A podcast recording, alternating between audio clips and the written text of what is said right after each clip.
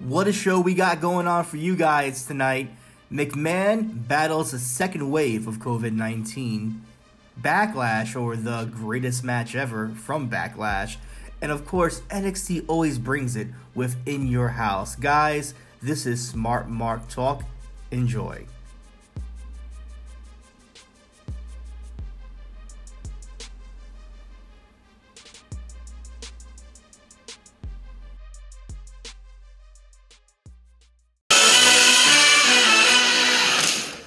Ladies and gents, this is the moment you've waited for. You've been searching in the dark, your sweat soaking through the floor. And buried in your bones, there's an ache that you can't ignore. Taking your breath, stealing your mind, and all that was real is left behind. Don't fight it, it's coming for you, running at you.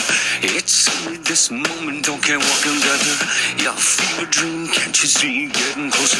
Just surrender, cause you feel the feeling taking over. It's fire, it's freedom, it's flooding open.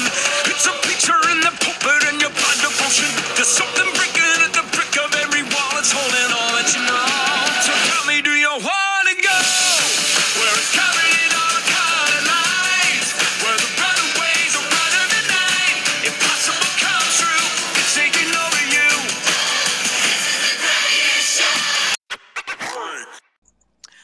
What's going on, everybody, and welcome to another great edition of Smart Mark Talk, brought to you by Elite Wrestling Audio, the only podcast that can take a spike pile driver from the Brainbusters. I'm your co-host Val Cisco, and as always, with me, my co-host, the Mongo McMichael of the podcast world, Jay Rance. How you doing, bro? I am good. Now you got me thinking about how terrible Mongo was as a wrestler. So, oh man, now you got me feeling self conscious about myself. Don't don't don't, don't even say that because that little clip that you showed me, I encourage everybody to look it up too. Yes. Of Goldberg trying to do the jackhammer on Mongo. That looked like old Goldberg. Yeah, you, know what? I, I would say 50. I think it's 50 50, bro. It's both guys, bro. Goldberg. And, and then the funny thing was, the beauty of it was Goldberg getting frustrated. He can't even say that. but see, that's the thing. He's just pulling up an arm. Mongo doesn't have to do anything. That- that- Mongo that was is- probably trolling the whole entire time. That's what it was. Yo, he probably was looking at it now, thinking about it. He was probably like, "Yo, you know what? I'm gonna yank your chain, bro." Nope, nope. Like, a, like a little decrepit when you can't catch me. I encourage everybody to look up um, Bill Goldberg doing the performing the jackhammer on Mongo for the first time. yeah. Is priceless. Or Mongo, what was it? Mongo Monday or Monday Mongo? And like, I think it was just like, what was it? Like a, a horseman match versus the outsiders or some shit. He was just like fumbling and stumbling all over the think, that, think that was drunk Mon- Mongo at that point. And nobody stopped him. I'm so done. My man, M- M- Mimosa Mongo right there. But also, Mongo, he will always be no yo, and he had the teacup dog to go with it. So teacup dog. There you go. so much happening in the world of professional wrestling from last week to this week.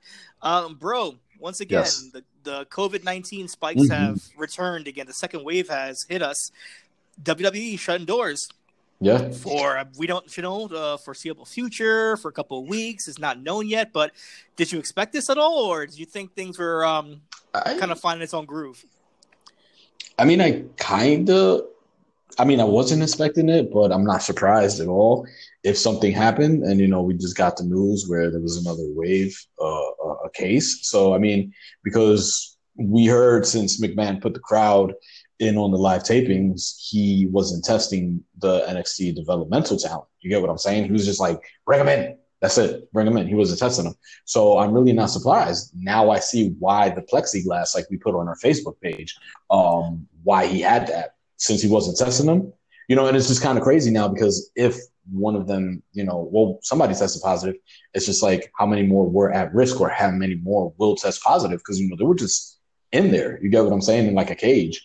So, I mean, I'm not surprised. You know, McMahon has been kind of reckless, which I was actually thinking this is kind of crazy. So this just shows that AEW has been taking more care of their talent over WWE. You get what I'm saying? So that's just a whole rabbit hole. But I mean, I'm not surprised. I kind of saw it coming. How did you feel? I mean, I'm not surprised either, man. Like, um, I think with everything that's been happening over the last month um, in the world, I Mhm. think the preparation or at least the precautions we should be taking for this virus that's still up in arms right now all over the world and especially here in Arizona right now I think it's beat New York when it comes to new cases right now so that's Oh, pretty are you scary. serious? Yeah, it's just a lot of people that's just scary, you know not doing what they're supposed to be doing, and when you see a product like this, um, trying to push the boundaries little by little by little, and you could see that even with Raw that happened on Monday, where we even saw people like the Street Profits like go into like that audience for a second right there. So it's Mhm, like, mhm. why is the plexiglass even needed if that's the case? Yeah. If you're not going to be protecting your your assets essentially, so I don't know, man. Like it's um it's expected, but I, I, I, I don't know, man. Maybe wishful thinking. Things were getting back to normal, but of course, you know, No. things happen for a reason, and, and now the doors are shut. But um, it's kind Yeah, of crazy. It is, it is. But then again, it's not surprising, like you said, you know, um, it just shows why and I mean, I don't know why not take these precautions, you know, because you have talent as Roman Reigns that's like really not I'm not saying that he's coming out of his house, but of course he's not working, you know, he's not going because of things like this immune system. So why not think just overall of your talent, like, hey, I have to be a little bit more strict with my things and test and stuff like that. You know, we have seen it in the UFC where a few fighters have tested positive, but constantly Dana is on that, you know, he's on that, he's on that and stuff like that. So it's, it's very weird. I don't know. We don't know how, how long it's going to take now and how long, because I know they're not going to be doing the tapings for a while. So it's just weird, weird. You know, it's that control aspect, man. It's that God complex, bro. It's it's you think that you can beat what's happening in a, in a, in a natural world right now. You think that things seem to be slowed down. It's not as crazy as it was in the news or, or media or in social media as it was before because other events have taken hold of that platform. Um, but it's still around us. It's still here. Like precautions are there. When you have the Mhm. outside world complaining about wearing masks or taking preparations when they go outside, and now you have big companies that have billions of dollars at their beck and call. Of course, they're going to do what they want to do. Unfortunately, and it's the fighters or it's the wrestlers, it's the talent essentially that pays the price at the end. Yeah. It sucks. Of course, of course. You know, not only does he have these guys and women standing out there for like three hours plus without no seats, and now you're Or just put, or pay exactly. Now you're just putting them as at risk to this pandemic, and you're putting your whole company at risk. So it's a little bit reckless and a little bit foolish. But I do agree with you. Is this whole God complex? Well, let's speak about God complexes as we saw um, a two man show that happened at Backlash that was highly fabricated, but it was still a fun match, in my opinion. This was Backlash promoting the greatest wrestling match ever between Mhm. Randy Orton and Edge. Um, first of all, any high hopes coming into this pay per view? Did you like feel like this was going to be a banger? Did you feel like this is going to be a run of the mill WWE pay per view? Like, how how are your Yeah. feelings?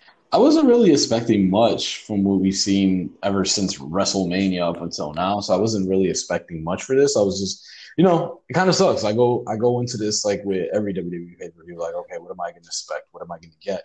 Never really high hopes, you know. So maybe, um, I'm just that now. Like I said, since Mania and for a while now, but I, I really didn't have much high hopes with uh Backlash, especially how they were promoting this whole the greatest wrestling match ever. And I was just thinking to myself, this bad boy has to deliver because if not, this whole gimmick just fails miserably. The whole pay per view fails because this is what you basically base your pay per view on. Because even when the pay per view, when this match came on, they like just switch up the whole screen in the back and everything. You get what I'm saying? So like your pay per view was riding on this, and these two guys are not delivering, essential for me, it would have just failed. But um, I didn't have high hopes uh, for this pay per view especially seeing the card. I did want to see a few matches. I really didn't care much about the Bobby and McIntyre coming into it, but um, overall, bro, it it delivered for me. I guess since I had like no high hopes, but it delivered for me. How did you feel coming into it with this whole I, greatest match ever? lukewarm. I felt like you know the promotion with the whole Greatest Showman slash Panic at the Disco song right there with the Greatest Mhm. Show song.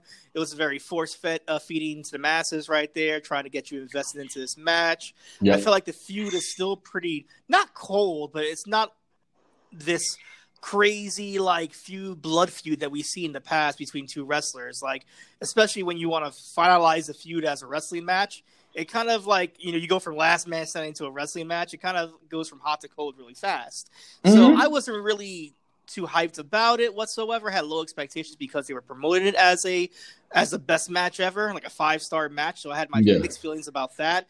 And just the card alone had me like scratching my head. Like you you have okay, you have your key wrestlers that are not showing up for their own reasons as well too because of COVID nineteen, like Roman, like Sami as well too, Sami Zayn as well too. No. Um, but you also had people that you had that can wrestle on this card to maybe make it a little bit more enticing, like AJ Styles, the newly minted Intercontinental Champion, Yep. was relegated to like a backstage segment, and that was really about it. Um, you had Bray Wyatt, who, yes, I know he was taking some vacay time because of his uh, newborn child, but he's being promoted this Friday as a comeback as well too. So maybe even a segment could have been shot there, but pretty much this was like the B team taking over a pay per view. So I was a little apprehensive, but you know what? Just like you said too, I wouldn't say it delivered 100%, but I was satisfied though. Yeah, yeah, yeah. I wouldn't say it was phenomenal. Like, you know, where it was like, oh my God, this was like probably the most phenomenal pay per view I've seen. But in recent events in this whole pandemic, this was probably a high moment, like a high spot for WWE for as bad as they've been doing. You get what I'm saying? So, yeah. Which makes me worry too, because I hear this was the last time Paul Heyman had his hands in um, producing some of the segments for the Raw segments.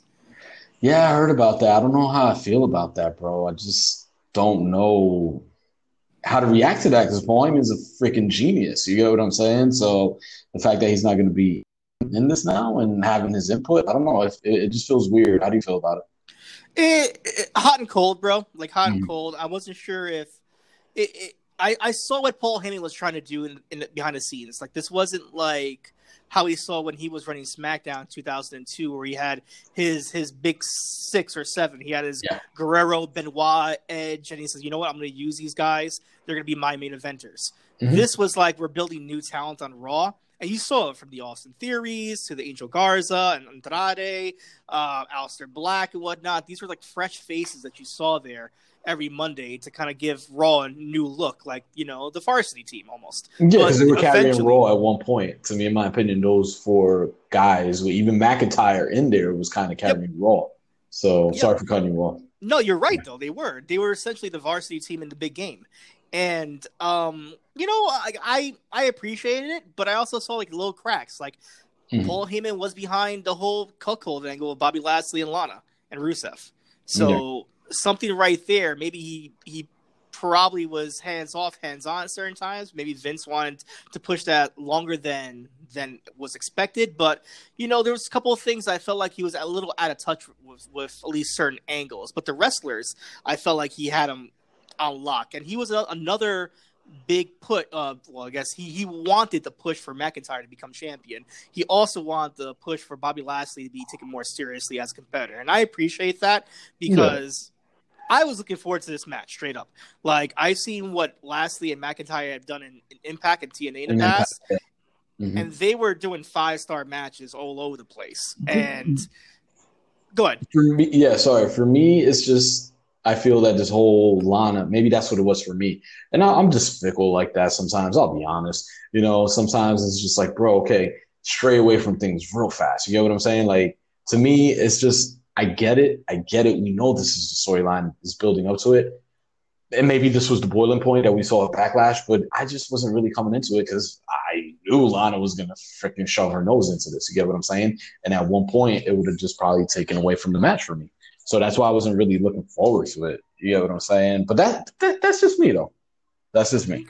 No, yeah, Yeah. same here. The Lana, the Lana aspect has been bothering me, especially knowing that um, we have MVP and La- and Lashley together again, and Yeah. they just feel so right together They do. as yeah. a duo. That you take the Lana equation out, and they are. We saw from Raw, like the the, the seeds are, are being planted right now for that Mhm. divorce angle to happen, and I'm happy for that. I, want to see Lashley separate himself from that, and we also It's- see it's the time. seeds. Sorry. No, yeah, definitely. It is time, and we and we also see the seeds of MVP semi recruiting other people as well too into a stable. So I think right there we have the makings of something fucking awesome coming. I guess during the summer with MVP, Lashley, and hopefully a couple other heads without Lana too. So I'm excited for that. Yeah, I, I agree with you. We see the writings on the wall, and it's for me. That's like I said. I, I mean, I guess I'm just weird like that, but I think it's just time to branch out the Lana already. But maybe they're just like you know procrastinating it and extending it as long as they can because after this, really, where does Lana go? You get what I'm saying? There's not much that she can do on screen. You probably transition her transition her to a backstage role or something like that. You know, doing interviews or whatever, uh, just something. But we know on screen, in my opinion, we're not going to see much of her. Uh, I'll be honest, her in ring. Do I want to see her in ring? No, I don't think she's the best in ring performer. So um, I think that's why they're just really extending it. But I think it's just time to break out, bro. Just have Bobby Lashley become this beast of a man. Because, like you said, you know, um, phenomenal with him and MVP. It just flows so well, bro. It's just so natural. It's like symbiotic. They both feed off of each other, and I enjoy seeing that. You know, but I just didn't go into the match because I'm like, yeah, Lana's gonna come out. So. Can I give you my two picks for worst matches of the night? Oh, sure. Go ahead. I want to hear them because I, I, I, mean, this is new to me. We we really discussed this, you know, off the podcast, so this is going to mm. be new. Yeah.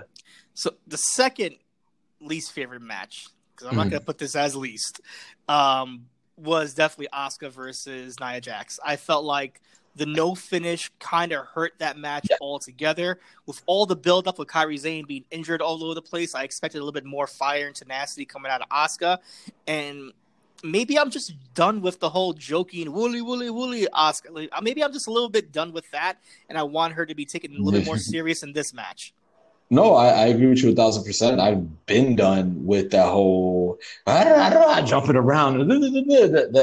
I mean, it's time for her however she got the belt, she got the belt. I mean, she did win the match and Money in the Bank, you know, whatever it is. If she got a Bush League status, whatever you could say Bush League status, but it's time for her to to bring some credibility to this title. And I agree with you, especially you know not not to have. I mean, I wouldn't say it was my least favorite match, but um, like uh, the no finish hurt it, which of course that's just going to extend the rivalry more. Um, the lack of passion, like you said, especially with all the botches and injuries that have been going on with Kairi Sane, you thought you would have seen a more determined Asuka and things like that. So um, I don't know, but I, I, I do agree with you. It's time for for her to kind of stray away from this comical character and just go back to that whole, you know, Empress and just that ass bring back the mist and just bring back that ferocity and just, you know, who she is and stuff like that. So I agree with you a thousand percent. Yeah, man, it just kills me a little bit because I just want that intensity back with Asuka for her to be taken serious and not as a joke. Mm-hmm. I feel like when people see her these days, they see her as you know, the chick with a. That's a joke. Like you know, she's dancing around, she's making funny noises, she's not saying anything serious whatsoever. And it's a far cry that we got from you know how she was presented at WrestleMania against Charlotte as this killer, as this ace, as this undefeated behemoth, if you will. And it's just a far cry of what we have right now. And I'm hoping hoping maybe like if the feud does extend to uh, to Extreme Rules, which is the next pay per view, um, yeah.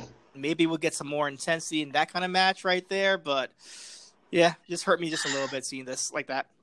But it's just like for me, I mean, for me, for me, it's just like really how much more do I want to see of Nia Jax, especially where, especially with all this stuff that's going on with her knowing mm-hmm. that you know a lot of fans are unhappy with her, a lot of talent as well.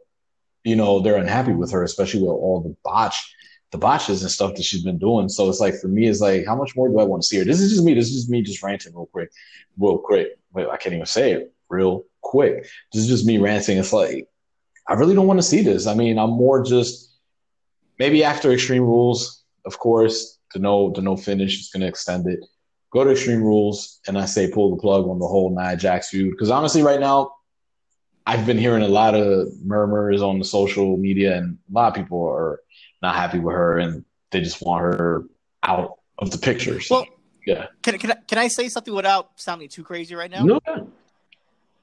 We're not seeing women's wrestling anymore. Mm-hmm. I'm sorry. I'm sorry to say that. We're seeing divas come back into wrestling, where hmm. yes, yes, like some of the matches are, are okay, but a Liv Morgan is not on the same level as an Asuka or even an Ember Moon for that matter.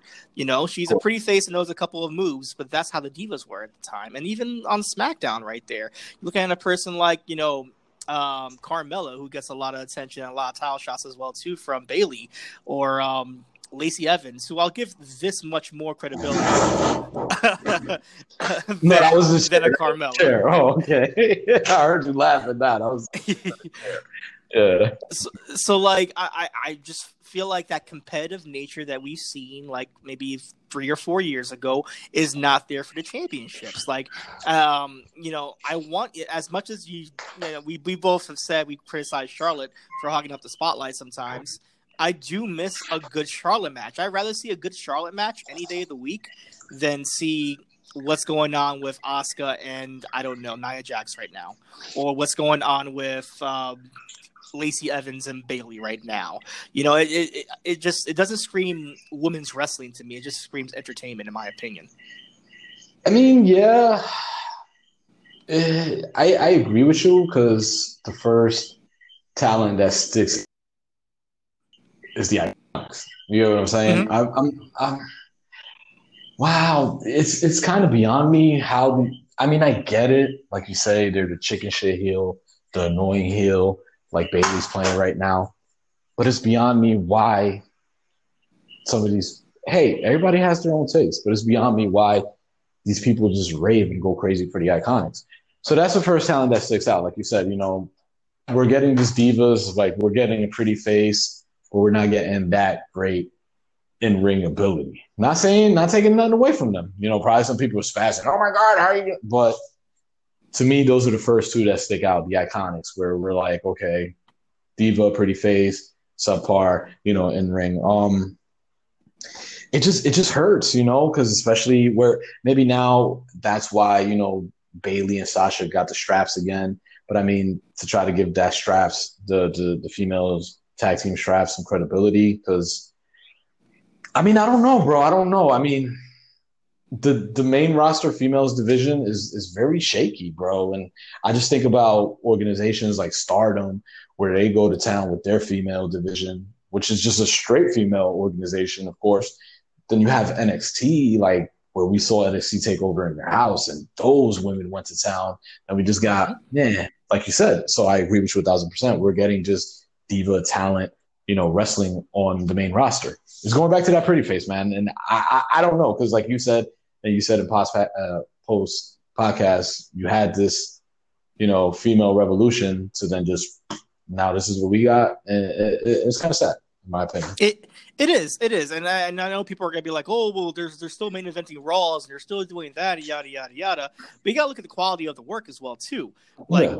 and this doesn't start now, like ever since Asuka's been champion. No, this kind of starts still with even Becky being champion because again, Becky, great character, great as an entertainer, but her wrestling has always been questionable. It wasn't like the most Oh, captivating match whatsoever. Mm-mm. Um, I agree with you. Her wrestling has always been questionable. To me, she's like um, how do I compare her? She's like the the quick Bray Wyatt to me, just female. You know, Bray Wyatt, the Fiend, Bray Wyatt, great character, has his in ring development moves. You know, moves to doom, kind of like John Cena. And I think you said it as well. Like people give John Cena a lot of shit, but look at Bray Wyatt. He does the same thing. It's just characters. And yeah, definitely, bro. And and I think it would just be good to extend this rivalry. We know Charlotte's going to get a big push because I saw news and read articles where Charlotte's going to get a big push, a major push. So we're going to see more. Um, maybe they might even resurrect what they were going to do, but I think the whole pandemic ring, which is kind of stupid, obviously, because Queen of the Ring, we know Charlotte's probably going to win it.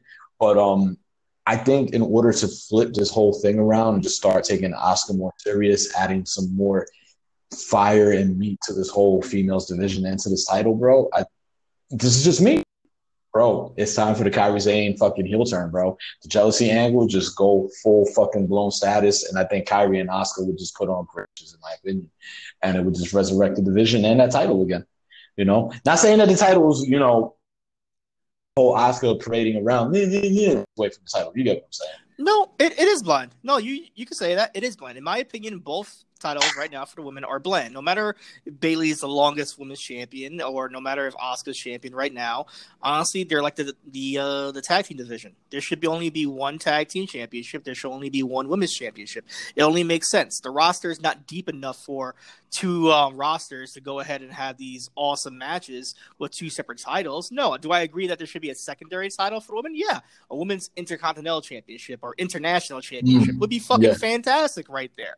But there should be Mhm. one women's champion uh, that defines that both Raw and SmackDown. They could both jump around like they're doing with the tag team titles. It makes fucking perfect sense. It gives it prestige in a way. Um, but I definitely feel like both those titles are nothing right now. I feel like the Asuka experiment right now isn't doing anything. They're they're definitely still protecting Charlotte because even their match recently last week, I think they protected her by beating Asuka in the ring as well too in the main event. So Which is terrible. protecting. You you pin your champion.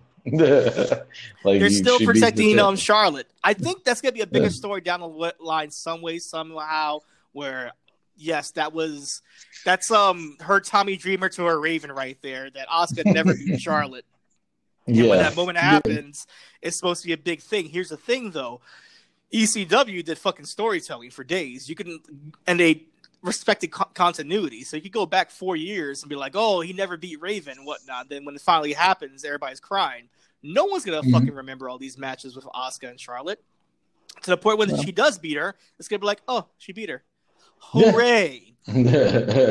yeah, yeah, she finally beat her. Yeah, no, I, I, I, you did it. Excuse me, CW did it good. You know, they kept the whole, bro. To me, it's just like I get it, and I will always be that fucking black sheep because to me, Charlotte Flair, bro, I. She's not that talented in my opinion. Like I really don't enjoy her matches. That's just me. I'm the guy that doesn't like Undertaker. You know, y'all can act it's whatever. Everybody has, you know, taste. Variety is a spice of life. But I mean, I just prefer seeing other talent being used. Like I was just reading something and hearing something saying that, you know, it's mind blowing where this person said, and I quote, he said that Charlotte Flair elevated the NXT title. No, she didn't. You know, No, she didn't. She didn't Yeah. I don't know how they're gonna roll with her and Asuka, but I definitely do see that. You know, that the storyline and the way they're doing it and they're feeding it is not gonna have such a big pop when Asuka finally defeats her, like let's say at a WrestleMania or a SummerSlam or whatever it is. You know, so it's not it's not gonna be there. Honestly. Yeah, man. You have killers in the back too, bro. Like you have, you know, Shayna Baszler, who's on ice right now. You have That's Um, another thing. Yeah, like where should Ruby where Riot on ice too. Bro, uh, look at that. I I legit forgot about Baszler, and I'm like the biggest Baszler fan there is. and on this podcast, you know, I'm always vouching for her. And like you said, you got um, you definitely got killers, bro. Um, look at Raquel Gonzalez. She fucking did her thing in in, in your house, bro. Where I was like, okay, she legit displayed her talent. I would like to see her on the main roster, you know, and we saw those writings on the wall for that. Um, I, I I mean, I don't know, man. I, I, I don't know. I just I just feel like I always said it's just a Flair name. That's why she's always getting pushed, bro. In my opinion, honestly. So Yeah. Uh, Let me talk about my my my least favorite match of the night, which wasn't even a fucking match, bro. Um, yes. Go ahead. Go ahead. no, no, go for it. Go for it. You want you want to give it? No, no, no. Go ahead. Go ahead. Let me see if I'm right. Fucking Street Profits versus Viking Raiders, bro. yes. Mm-hmm. Ter- before you get into it, I'll let you go to town. All I want to say is terrible, terrible, terrible, terrible use of a cinematic style match. Yes. But. You know what? I wouldn't even let it be if it wasn't. I, I know people are very high on this segment, and I admit I laughed, but I laughed because I, I couldn't believe that they were actually pulling this off on TV. Because Mhm. we go from Jerry Lawler, Lawler calling Akira Tozawa, Tozawa a fucking fortune cookie on TV, or like, or like a fucking ramen noodle fucking like splash, Ramen and like he gets taken off the fucking commentary booth because of this fucking word vomit. Yet we have Tozawa coming out with With ninjas the on, Kawasaki like like like like fucking like yakuza with swords on motorcycles. What the fuck is this, bro? Oh my god! Like it annoyed the shit out of me, bro. You see, legit, legit. Since we think different and we see different, because you know, but like we definitely think different from Jerry Lawler. You know, not trying to get political. To me, that was fucking epic. I'm not gonna if it was taken serious. If it, I'm not gonna lie, if taken serious, when I see the motorcycles roll up, I'm like, okay, now you got my attention. Who the fuck is this? You get what I'm saying? I'm like, all right. Then I see Tozawa come out. I'm like, okay, like, come on, give my man some credibility. Tozawa's been doing his thing on Raw too as well. You know, Uh-huh. he's one of the guys and stuff like that. But then when it just went fucking comical, I was like, ah, okay, you lost me. And then especially when he was doing the thing with the hands, like, oh, oh, oh, oh, Oh my god! You know what? You're right. You're right. When I first saw it, I was intrigued. I was like, okay, Fast and Furious nonsense going on here. Maybe we're gonna introduce a new tag team to jump people. that's I'm all for it. Yeah. You know, maybe it was my dudes coming from NXT well, with my man um uh Fantasma and his little group he has, his little new Yeah. death triangle that he has. Exactly. Um, yeah. It I don't have been. know. It, sorry for cutting you off. It could have been a fucking epic moment. Probably I'm wrong, but this is just me. It would have been an epic moment. You have the fucking motorcycles roll up, and not even. But bro, you could have fucking unveiled the undisputed era right then and there. You get what I'm saying? Like we the Yeah. badasses from NXT. We run this shit. We run the team division. You know, now And of course take wanna- out the ninja shit. Yeah.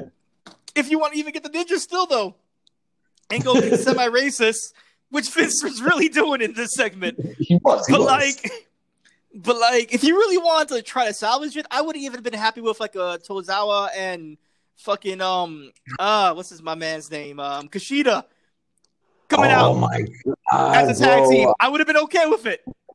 fucking hit Kushida, bro, I would fucking went crazy. I'm not gonna lie, that would have been epic. Yeah, because at that moment, that's what I thought. I was like, okay, that's when the match, that little segment, I was like, that's that's when it grabbed my attention. I was like, okay, ooh, this is interesting. We got some Kawasaki's rolling up, some ninjas, see Tozawa. I I I thought, like you said, bro, a new tag team. All right, let's go. I'm I'm with this. F the Street Profits, F the Viking, whatever they doing let me see this, you know, I pull out and go to town.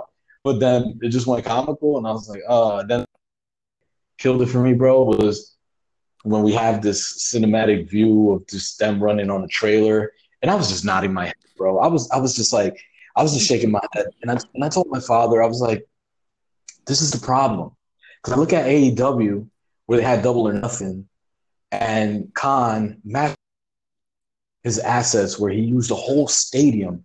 And I don't I don't remember how long that pay-per-view was. Probably like two and a half, three hours almost. You get what Four I'm hours, saying? four hours, hours. Oh, look at that. Four hours. Four hours of epic nonstop shit because he Yeah. knew how to maximize his assets. And then you got Vince McMahon here doing a three hour pay per view, insulting my intelligence. you get what I'm saying? Like, that's, that's the thing that that's the thing that pisses me off about WWE. And some people will be like, "Oh, bro, you just mark out and you just rage." No, bro, this, bro, three hours of just insulting my intelligence, especially with this. I'm looking at it. I'm like, okay, you got these guys running, you got these guys just jumping into a trash can, you got Tozawa going, and then you got the big dude with the sword, and you, and then the little flashbacks. It was just terrible over me. And then when he comes out with the smoke, we gotta unite. Or fucking what was it, Viking Profits or something? I'm like, bro. I'm like, dude.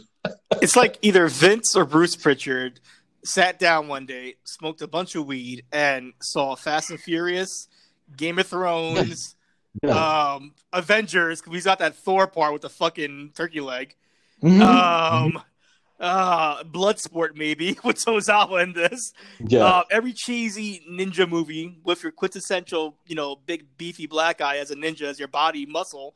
Uh, Mhm. like it was just like, what are we? What? What? The, and I, I give that dude credit too because I heard he's uh he's not an NXT um he's not on NXT yet. He's actually just working Who, the in ninja dude? Center. Yeah, the the big dude. Oh. yeah, I'll give him some kind of credit because, like, hey, if, if someone told me you're gonna get a part on a pay per view, I would do the same shit too. So, but damn, son- bro. McMahon was watching some Artemis Fowl, bro. he was like, "Let's get him, let's get him a bodyguard." Like, bro, it, yeah, it was it was just a terrible use of cinematic style, and then just a little flashbacks. Um, bro, overall, it was terrible, and and it sucks because these are these are guys that are fucking talented, and it just sucks because tag team division is something that needs to be saved in WWE, where we see, yeah, AEW, we see other divisions taking their tag team division way more fucking serious than this. You get what I'm saying? So this match, bro, I, I could have cared less about this match, honestly. Even the little be- vignettes on Raw, terrible. Be, No. Even before people start thinking, "Oh, you guys are just AEW lovers," no, no, no. Yeah. Impact has a fucking better tag team division than this. Yeah. The North is a five far better Um, Mhm. no, credible champions right there. MLW, fantastic. NXT, fantastic with their tag team division. Like what they're doing Mhm. right now, bro. Like I, they And can't do anything yeah. wrong right now. Ex- exactly, because um, if I'm not mistaken, uh, these guys, damn, I just forgot their name. I just blacked out because I'm thinking about his.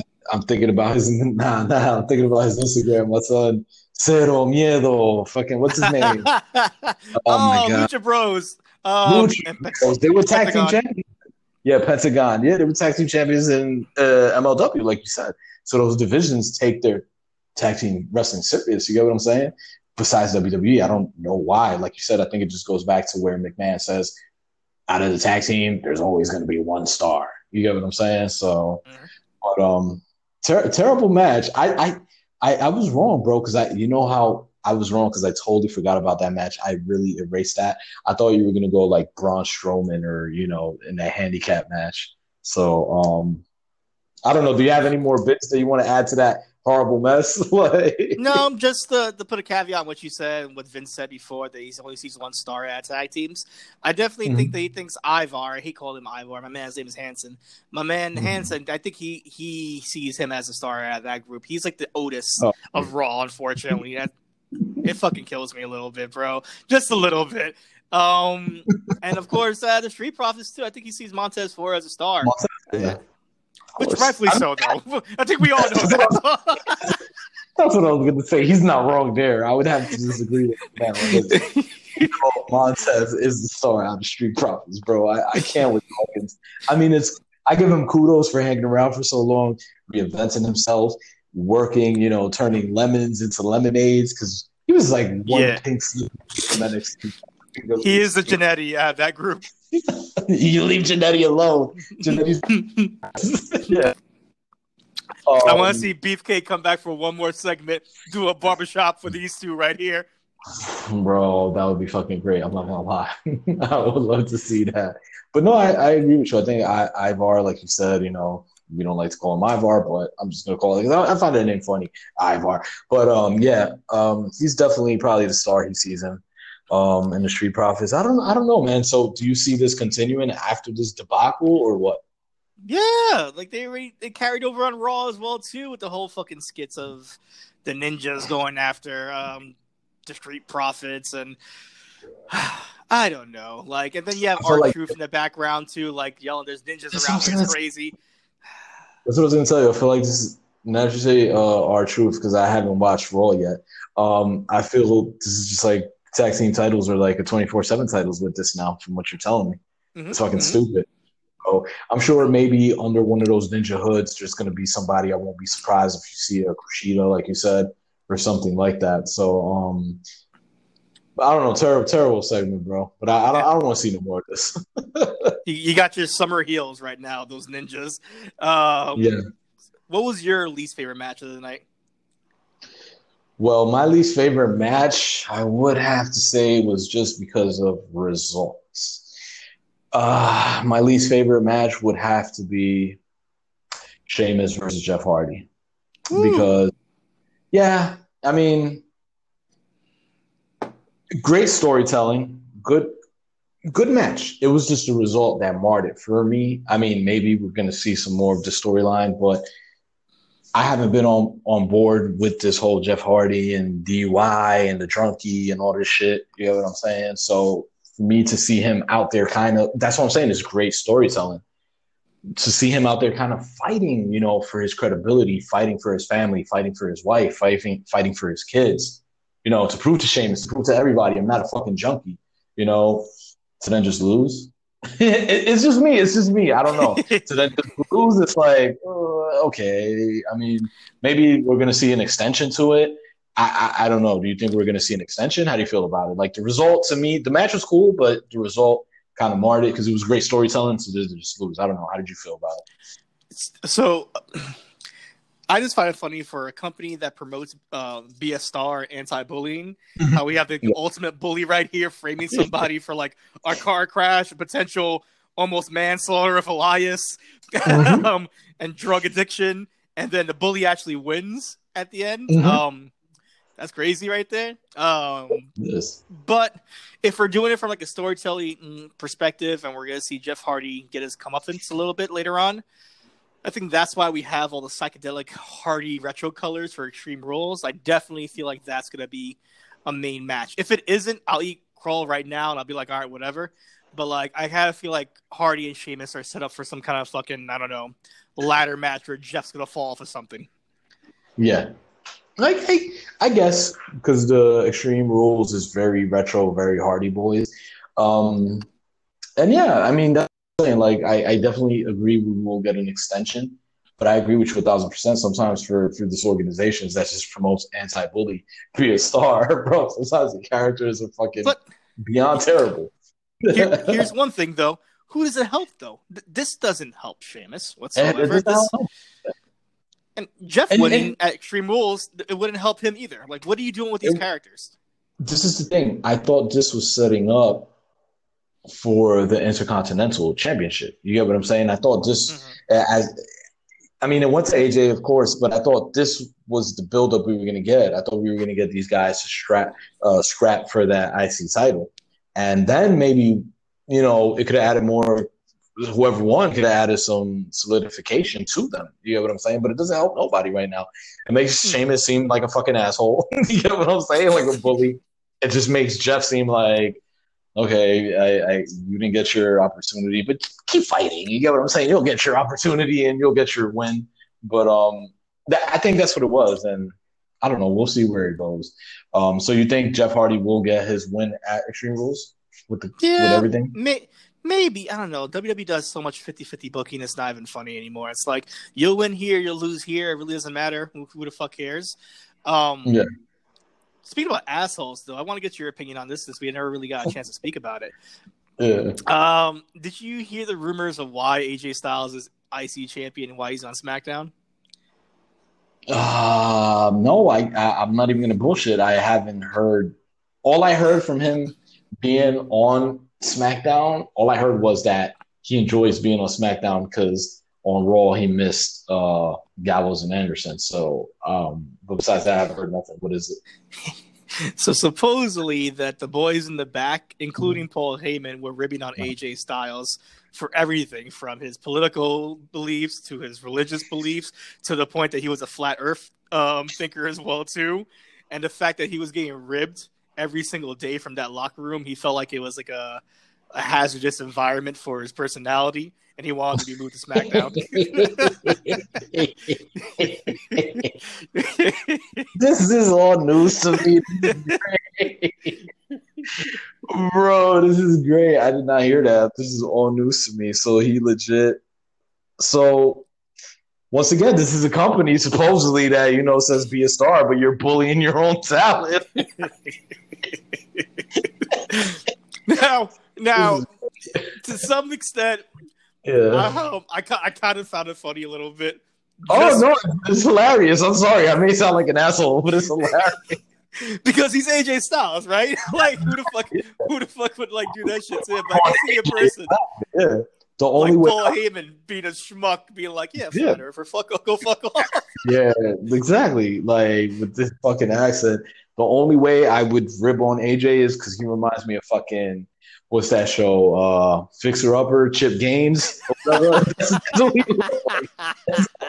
or whatever. That's- that's what he looks like. Yo, you ripping on him because he thinks the Earth is flat in his freaking religion. Oh man, that, I'm sorry. I'm not laughing because I'm condoning. I'm laughing because it's like you said, it's AJ, bro, and I can just picture.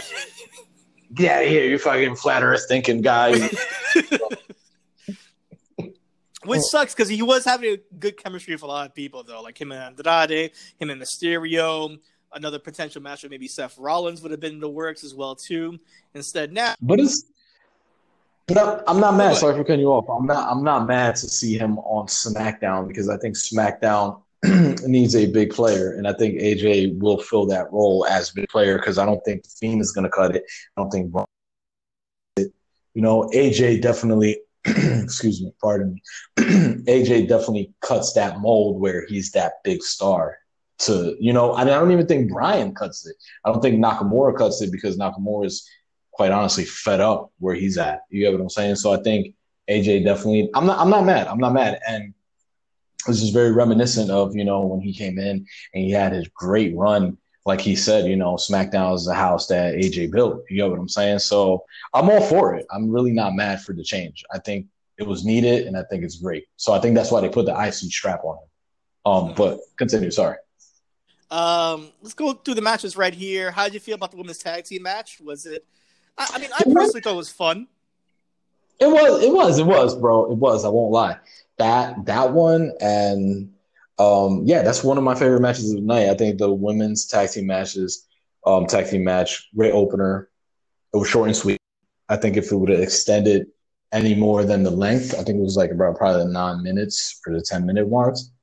Um, I think it would have just if it would have went any longer, it would have just been terrible. It would have been kind of like WrestleMania, Kabuki Warriors versus um Bliss and um Cross. Um, Yeah. yeah, I enjoyed it. We saw different things, a lot of the mixing up of um, all three teams. I think the style was great as opposed to just having like just two women in there, just having that you know that triple threat style to it. I think it was great.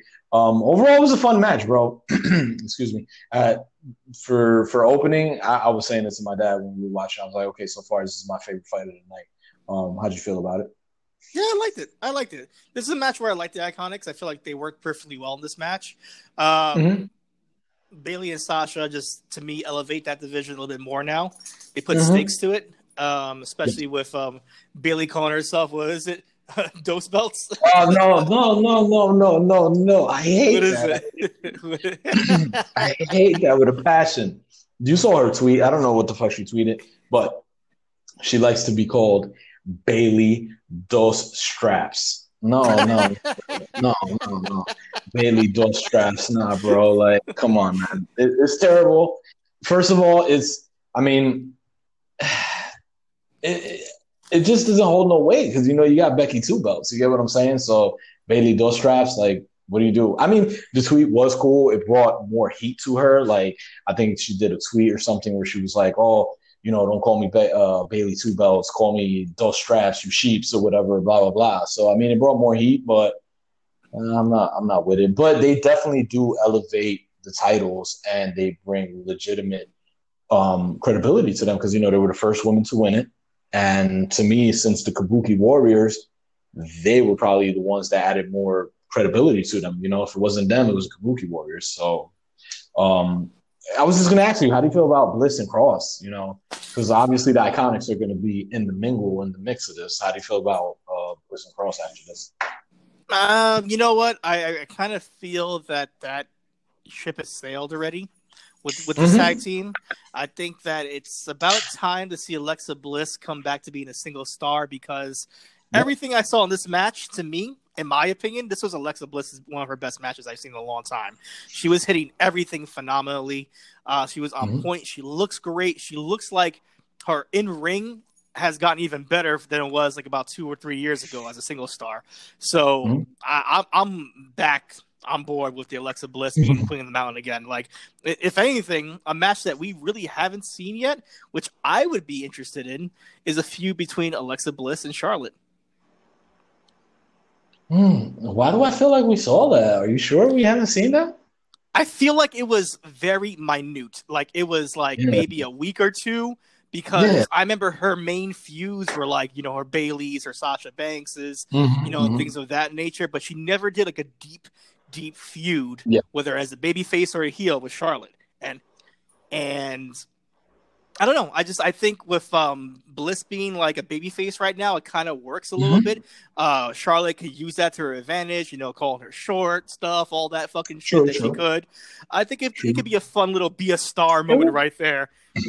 It would, it would, it would work. Uh, definitely, the size does help. Like you said, I could just see Charlotte big booting the shit out of her for being short. You get what I'm saying? Just come in bullying her, and that would just make for great heel face work. You know, so definitely, I see that, and I'm I'm aboard. Before we get to that, though, I would like to see, you know, maybe a little either Nikki Cross turn or Alexa Bliss. You know, kind of like, yeah, you know what, you hold me back, blah blah blah.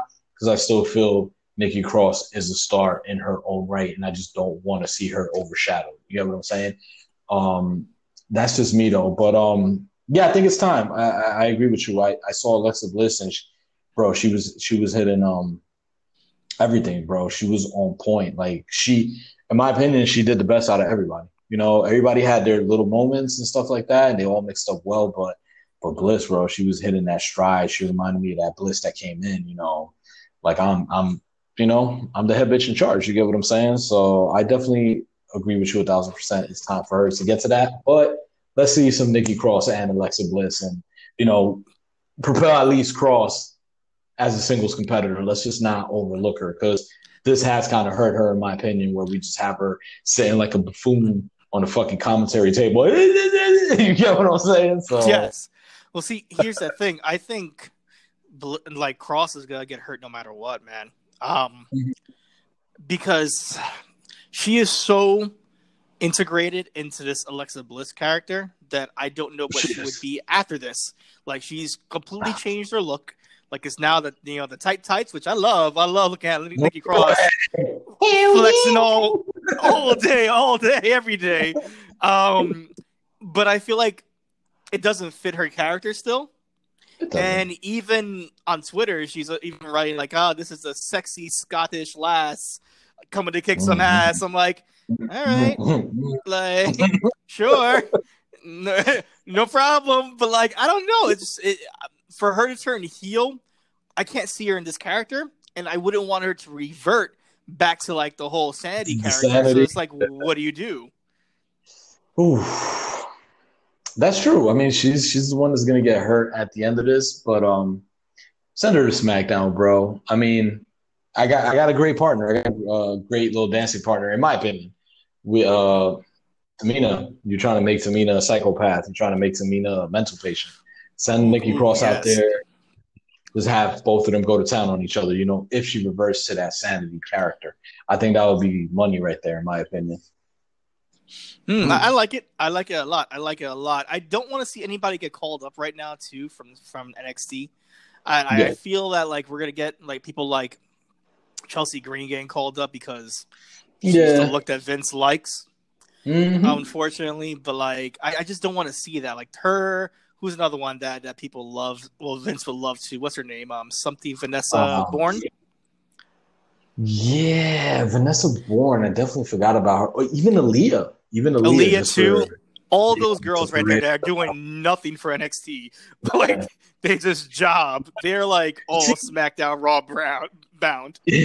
no, I, I agree with you, and it's just because of looks. I would actually like to see Aliyah. This is just straying real quick. I would actually like to see Aliyah join Robert Stone. You know, since Chelsea Green left him, and you know he was trying to recruit Aliyah at one point.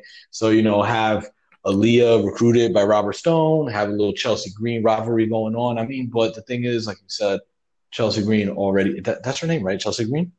Yeah. Okay, yeah, no, I, I for some reason I thought I was saying it wrong. Um, you know, um, she already has a stamp of approval with Charlotte Flair. Like you said, she has the look. But before they call her up, like you said, I would like to see that right there. Honestly, just you know, mix up a little bit, then call her up. Like you said, um, no call ups though. I agree, no call ups. Just maximize on what you got right now and build what you got right now. In my opinion. Uh, let's talk about the WWE Universal Championship match. Braun Strowman in the handicap match with Miz and Morrison. I know you don't like it, But did you Oh. release like the little video, the Backstreet Boy video that came before it? I I mean that was cool. I'm I'm not gonna lie. That that that was kind of funny. That was kind of funny.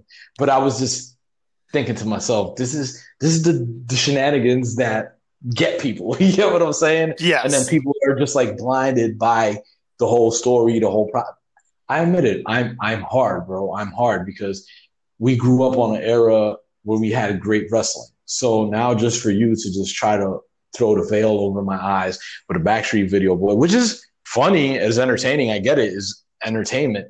It was cool, it was funny, but the match made no fucking sense in my opinion. You get what I'm saying? Yeah. So um, I wasn't really for this match. Um, all I really enjoyed as well was when when they said that Tucker, would, I mean Otis was pregnant with a turkey. like,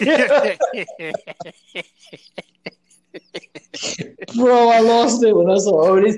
You said I was pregnant with a turkey, you know. So, um, but yeah, no, the match was very. You know what? One thing too. Also, there was a few overall. This match had it, but overall, uh, I remember Randy Orton tweeting, uh, talking shit about leg slapping in NXT in your house. I'm surprised nobody took a shot at fucking Backlash because Backlash had a lot of botches, bro, and we Yeah, saw some botches in this match. You get what I'm saying?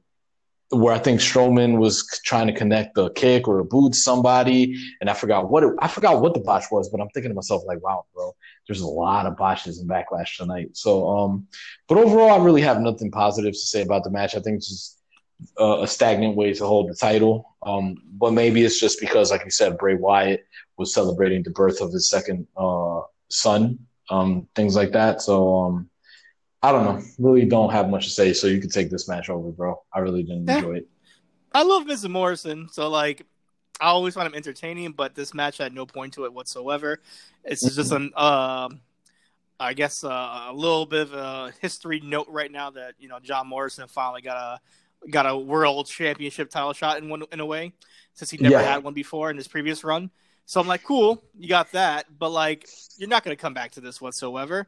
And Yeah. you, you you make both of them look like a fool with one guy beating two top stars right there. So they're, in Yeah. my opinion, they're not worthy for any fucking title whatsoever. Because No, they couldn't get the no. job done. Yeah. Um, if if they were if this was maybe Attitude Era, it would have worked. But I mean, nowadays it wouldn't work because what I saw, it, it would have been epic. This is just me. What I saw, like, yo, can of LayCool. You know what I'm saying? Like that, Yeah. that would that would have been epic if you would have had Morrison and Miz being the male version of LayCool, where we saw Michelle I would have been happy with that. would have been happy as well. Like that would have been so epic. But you didn't capitalize, like you said, you squashed both talent. They're no longer credible for anything, in my opinion, right now, like you said. So um very pointless match. Maybe it was just to to you said Bray Wyatt was seized for Friday, so we'll probably see Bray Wyatt come back into this title picture again. So How, how did you feel about the new gimmick with Strowman, the Strowman Express? What is it? the Strowman, the Strowman Express, bro. I, I have not been on board for that shit since I'm I'm not on board on that Strowman Express, bro. Because if anybody is like our good friend Jeremy likes to say, what is it, paperweight champion or Bush champion? It's Strowman, man. And and, and, and I, you know what? I I applaud him because he got. Whatever it is, he got the little ground ball. He picked it up and he kept it running. He picked up the fumble, you know. But Strowman, you're just here because Roman Reigns is not competing because you know because of the whole pandemic. You get what I'm saying? So, but um, I, I don't, I, Yeah. bro. I, he, he's just a transitional champion. That's all I see him as. I really could care less, honestly. Not aboard or the Strowman Express. How do you feel about it?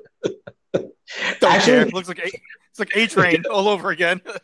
It, it it does. I saw that they took it up a notch though for the backlash pay per view where you had the steam going. Like, really? Actually, I know one person that's aboard the fucking Strowman Expresses, and shout out to my dad. Like he loves it. He even looked up the shirt. He's like, "Oh, this this shirt is kind of nice. I like it." I'm gonna get that for his birthday now. Mark my words. That's his now. he, he- he's aboard the Strowman Express, but I was like, nah, bro, paperweight champion, man. So, um, but overall, how, how'd you feel about the match? Like, you know, botches aside, like, what input do you have towards it? No input whatsoever. Miz and Morrison are not going to get a title shot anytime Yeah. soon.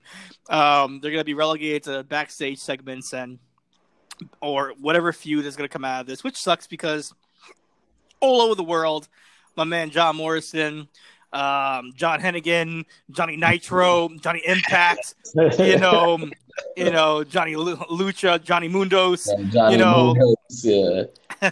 you know, he's been doing his thing everywhere in every corporation, every federation has been a top star, has been their champion everywhere, even in AAA. You know, he's been their champion, and for a guy just now to look like this. untapped potential, yeah, he, he's like Yeah. how he came, how, how he left the first time is exactly That's what, what he he, is, yeah. he is now. We came back so yeah.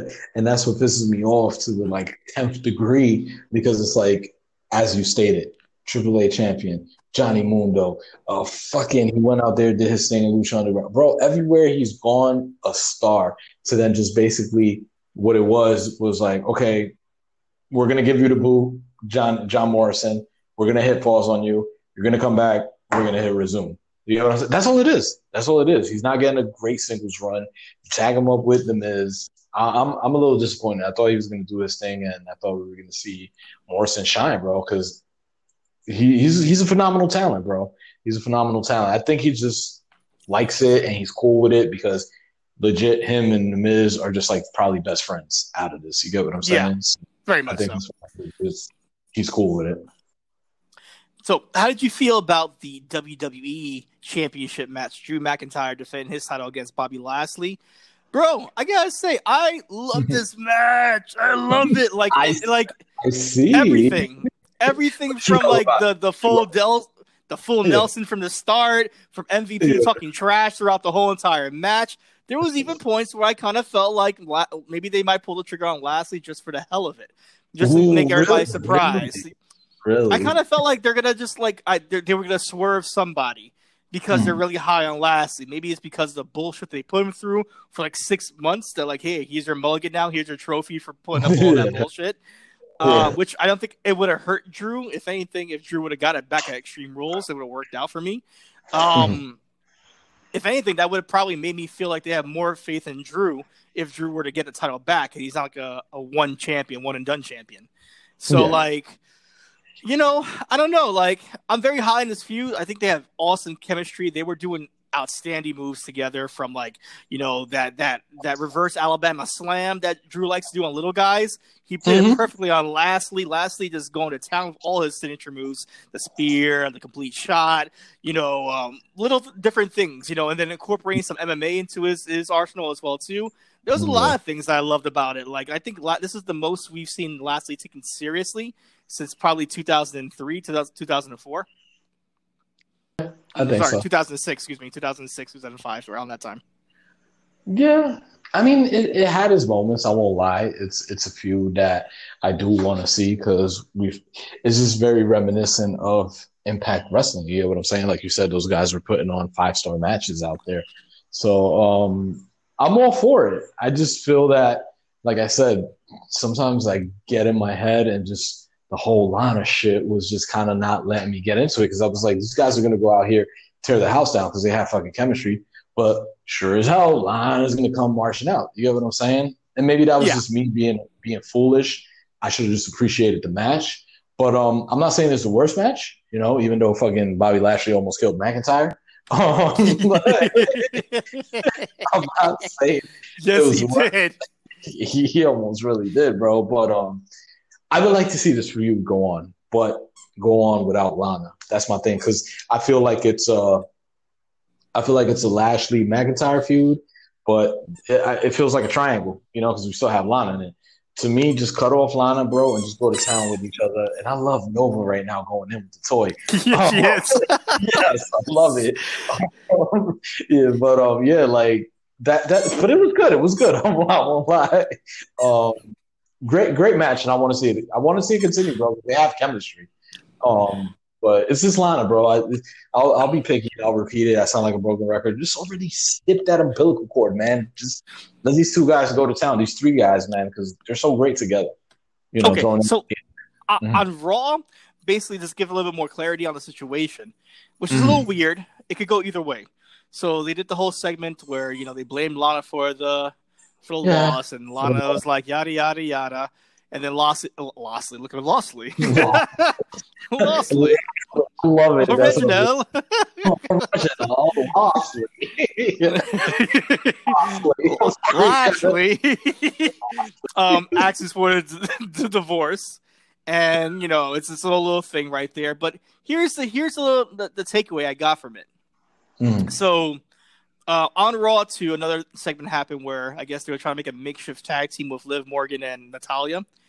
They lost to the Oh, God. IIconics, and Lat- Natalya's back to being like a heel. I hate everybody. I'm a Hart. No Oh, one respects me. No one loves me. She Right? needs to get, she- bro, give her the boot too. I'm tired of Natalya. Okay. Okay. Okay. So the divorce e- segment like ends right there. We have Lana confused in the background and Natalya confused in the Oh. background. And they both come together and they're like, yeah, no one understands us. And they just look at each other. I'm all down for that. I'm all down for Lana being like Natalya's manager. Like it works in a way, in a weird, stupid, annoying way. I think they both need each other to be relevant right now. I thought you would have said Liv Morgan actually needs Lana to be relevant. Where we I don't know. That would be too weird, bro. Like, this whole let's be honest angle. you know?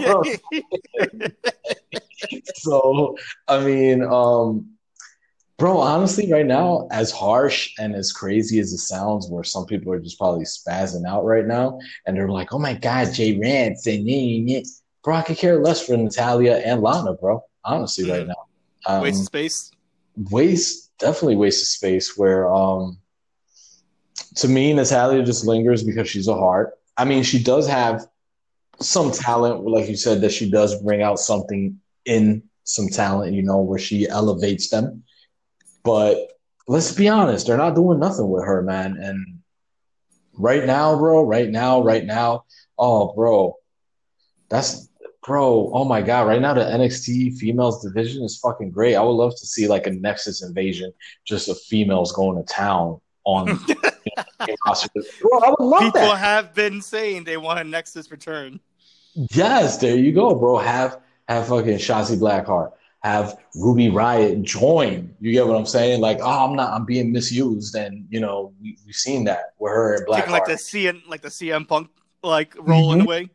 Yeah, exactly. Taking the CM Punk rolling away, and then just have Raquel Gonzalez, uh, fucking Dakota Kai. Um, who else is out there? Maybe a Mia Yim, but you know she's involved with Candice LeRae right now. Just lead the charge, man, and clear out. You know, out. How do they say? it? Out with the old, in with the new. You know what I'm saying? And in a way, she can elevate that talent. She will be used to maximize that, and they'll put on some great matches and completely just drift off. You know, and fade into black. I, I, I mean, I, I think it's time, bro. I, I may sound, I think it's time for fresh female talent to be on the main roster, in my opinion. It's yeah, time. in order to have some good wrestling, or at least that that, that dichotomy of entertainment plus good wrestling, you have to give people chances. You can't rely on the old the old bar Yeah. to to carry the the roster whatsoever. You look at it on SmackDown side as well too, where there's some people there like um you know as much as I love Naomi and I feel like she is an asset to the She's company as well too. She's done everything that she can do right now. Like she cannot get any higher than where she's at. That's Mhm. that's it. She could be a heel. She tried out the whole team bad stuff. It just didn't go anywhere. Yeah, then go, yeah. Um, the whole EDM trippy machete thing, it's worked out for her for about three years. But like, you you can't ride that coattail like anymore. Like You can't- that's it. No, I agree. You know, I think it's time for, like you said, Naomi has done everything. Naomi, she is an asset. She's great. She's great talent. Um, you know, it's, t- it's time for, for new people. You know, it's time for S- Tamina Snuka to get her shine. You get what I'm saying? She's definitely been mistreated and misused, in my opinion. Um, and it's time for her to bring up some NXT talent. Liv Morgan could have been great, but you just gave her this stupid pre-pubescent teen. You know, like I don't know what to do with my life. You know what? So, um, it Ruby, Ruby, I was gonna say Ruby, yeah, Ruby Riot. Why was I? I was gonna say Ruby Blackheart. Uh, Ruby Riot definitely misused, bro. Honestly, man, she's fucking great as a heel with that work she was doing with Natalya. You know, um, I don't know, man. I think it's definitely the females division on the main roster needs a touch up, bro. Honestly. All right, let's get to the main event here. I have my thoughts about this. I'm going to tell you this much: I prefer the Lashley and McIntyre match over this. Route As jump. main, I don't care. as a main event, really? Yep. Or just better? Um, as better. I'll tell. I have my reasons why. I have my reasons why. But like, I know a lot of people love this match. I know a lot of people love the presentation and all the bells and whistles that came along with it. I know Edge got injured during this match as well too. So Yeah. Did, yeah. my heart goes out to him, busting his ass. Mhm. But go go for it. How did you feel about this match from start? For how it started first with the whole Hmm. with everything, the bells and whistles. First of all, I want to say I feel I feel that this rivalry, this feud, is going to culminate in an Iron Man match. I still feel, bro. We saw Mania; they went 30 minutes plus. Here, they went 44 minutes, 45 seconds, I think it was. This is going to culminate in a fucking Iron Man match. It, sh- it should have been an Iron Man match, but I think it's going to culminate in that. Um, first of all, as well, the the greatest match ever gimmick hurt this, in my opinion, because this was a good match. It was a good match. Take away that greatest wrestling match ever, bro.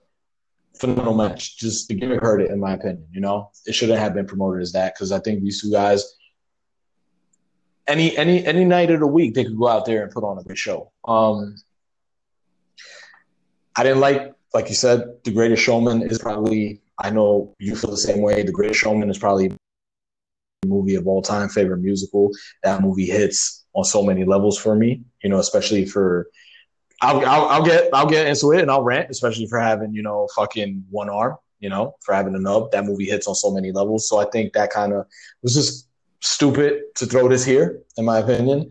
Um, very gimmicky. I did not appreciate the Earl Hebner introducing. Uh, I, I just oh, oh no. How, Howard Finkel. oh Earl Hebner, you hear me? Howard Finkel, yeah. Um, If, if Earl Hebner would have showed up as the ref, all hell would have broke loose too. Bro, yeah, Howard Finkel. I just didn't appreciate that because that just reminds me of uh the hologram of Pocket Coachella. You get what I'm saying? These Yeah. people that, you know, let them rest in peace. You get what I'm saying? I don't think this was needed, in my opinion, with the whole MSG old school mic where we just have here drop and then just hear the voice of Howard Finkel. I, I didn't appreciate that. That was just very weird. Like I said, um, that taking all that shit aside, bro, all, take strip all that gimmick aside. It was it was a great match. I mean, um, all that gimmick. That's how I just feel about all that gimmick. Um, I don't. I, before I just elaborate on how I felt about the match and we break it down more. How did you feel about all that gimmick from the Greatest Showman, from the greatest wrestling match ever, from the Howard Finkel, from the old school MSG Mike? How did you feel about those bells and whistles? Like, did it sell you So- all? No, none of it did. None Yeah. of it did. Like I felt like maybe, uh, like, hmm. all right, if you would have switched this match, we got a Mania, I think Yeah. that would have made more sense with all this craziness that you were doing. And I think if you would have gave us this match at Mania, and let's say the last man standing match here at Backlash, Mhm. would have made total sense. Like the story makes fucking perfect sense in that in that way. Like if, if Mhm. I were to watch this feud in the vacuum and just say this match, then that match afterwards, I could probably appreciate both matches together now. But that didn't happen. So you're having this match right here. The Howard Finkel old school MSG Mike made no sense whatsoever. Why? Number one, I understand they're trying to go big match feel, but Mhm. Howard Finkel is not relative to any of their matches whatsoever. If you want to bring a an announcer from their past uh, to kind of relive what these men went through in the past like 20 years of wrestling, Yeah. bring out Lillian fucking Garcia. She still fucking announces sometimes. She has her own podcast. She's synonymous with both these men Word. calling both their matches. That would have been great. I forgot about Lillian. That's true, bro. That's right there. That's that's you hit the nail on the head. That's money. Yeah. Wha- That's one right there. Two, if you want to get the nostalgic thing going on, why don't you just fucking switch the commentary team and bring people that actually mean something to both these guys? A Triple H, a, a Christian, they could both do fucking commentary as well too. You can't True. do a JR or whatnot, but fucking if you want somebody to kind of reel in, put in Michael Cole. Michael Cole can reel both of those dudes in and keep the match together, like keep the What Cole about- match perfectly. What about a Bradshaw? No, maybe. Mm, I feel like Bradshaw is just he phones it in so much. He phones it in way too much. I feel like Michael Cole does sometimes too, but when Michael Cole's on, he's on. Like I still have fond memories of the Cruiserweight Classic, and Michael Cole is still going in, and like he was actually having fun calling wrestling, and I just it, those they gave me like goosebumps right there, um, because I mm. know how good Michael Cole could be if if you give him the chance.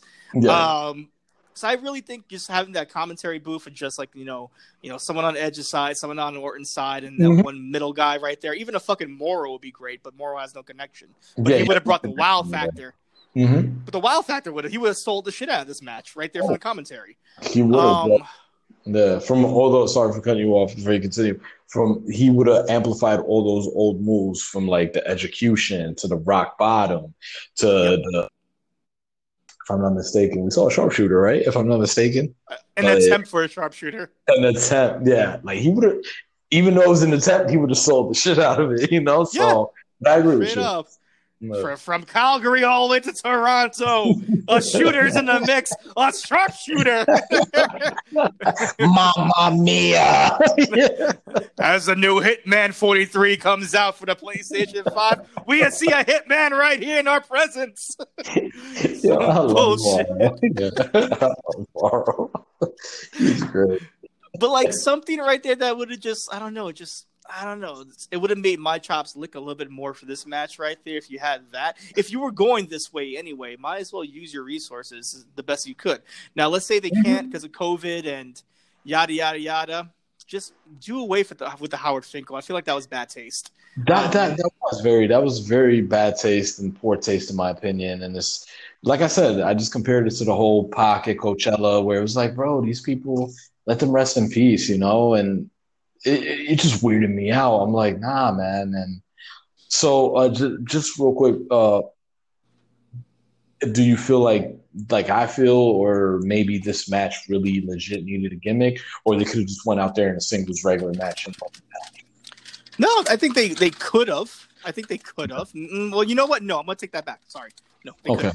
Uh, I'm to say no because um, one, one more point I want to make before we get into the match itself. Yeah, yeah, go ahead. I know you were going to say something. Yeah. just just the last point I was gonna say was I feel like just imagine if Taker has his last match and you have Paul Bearer speaking in the fucking like, oh yes, my Taker. I love it. I would I would be fucking kind of pissed off because my man Percy's dead, bro, and Yeah. using his his voice and his name and his his fame for no fucking reason just to get a cheap pop out of the crowd or no course, crowd or, or just on TV. Oh, that's another thing, bro. You reminded me.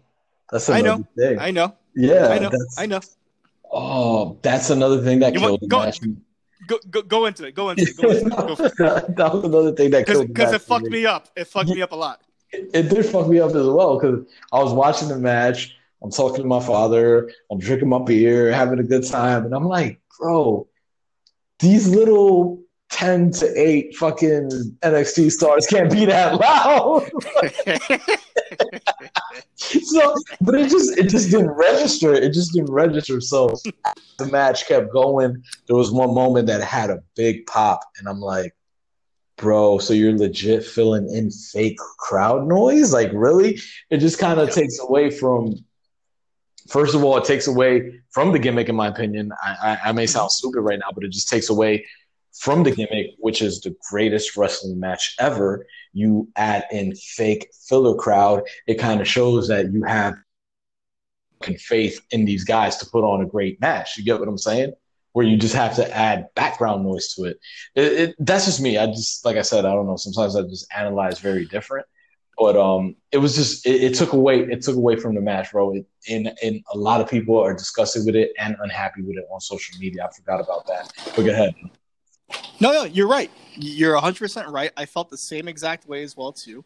I felt that it took away from the match. I felt like it didn't pay too much respect to what we were watching as well too. It makes us feel like we're stupid or some shit like that. Like, like, like, are we all that gullible to think that there's a fucking thousand people in the attendance right now?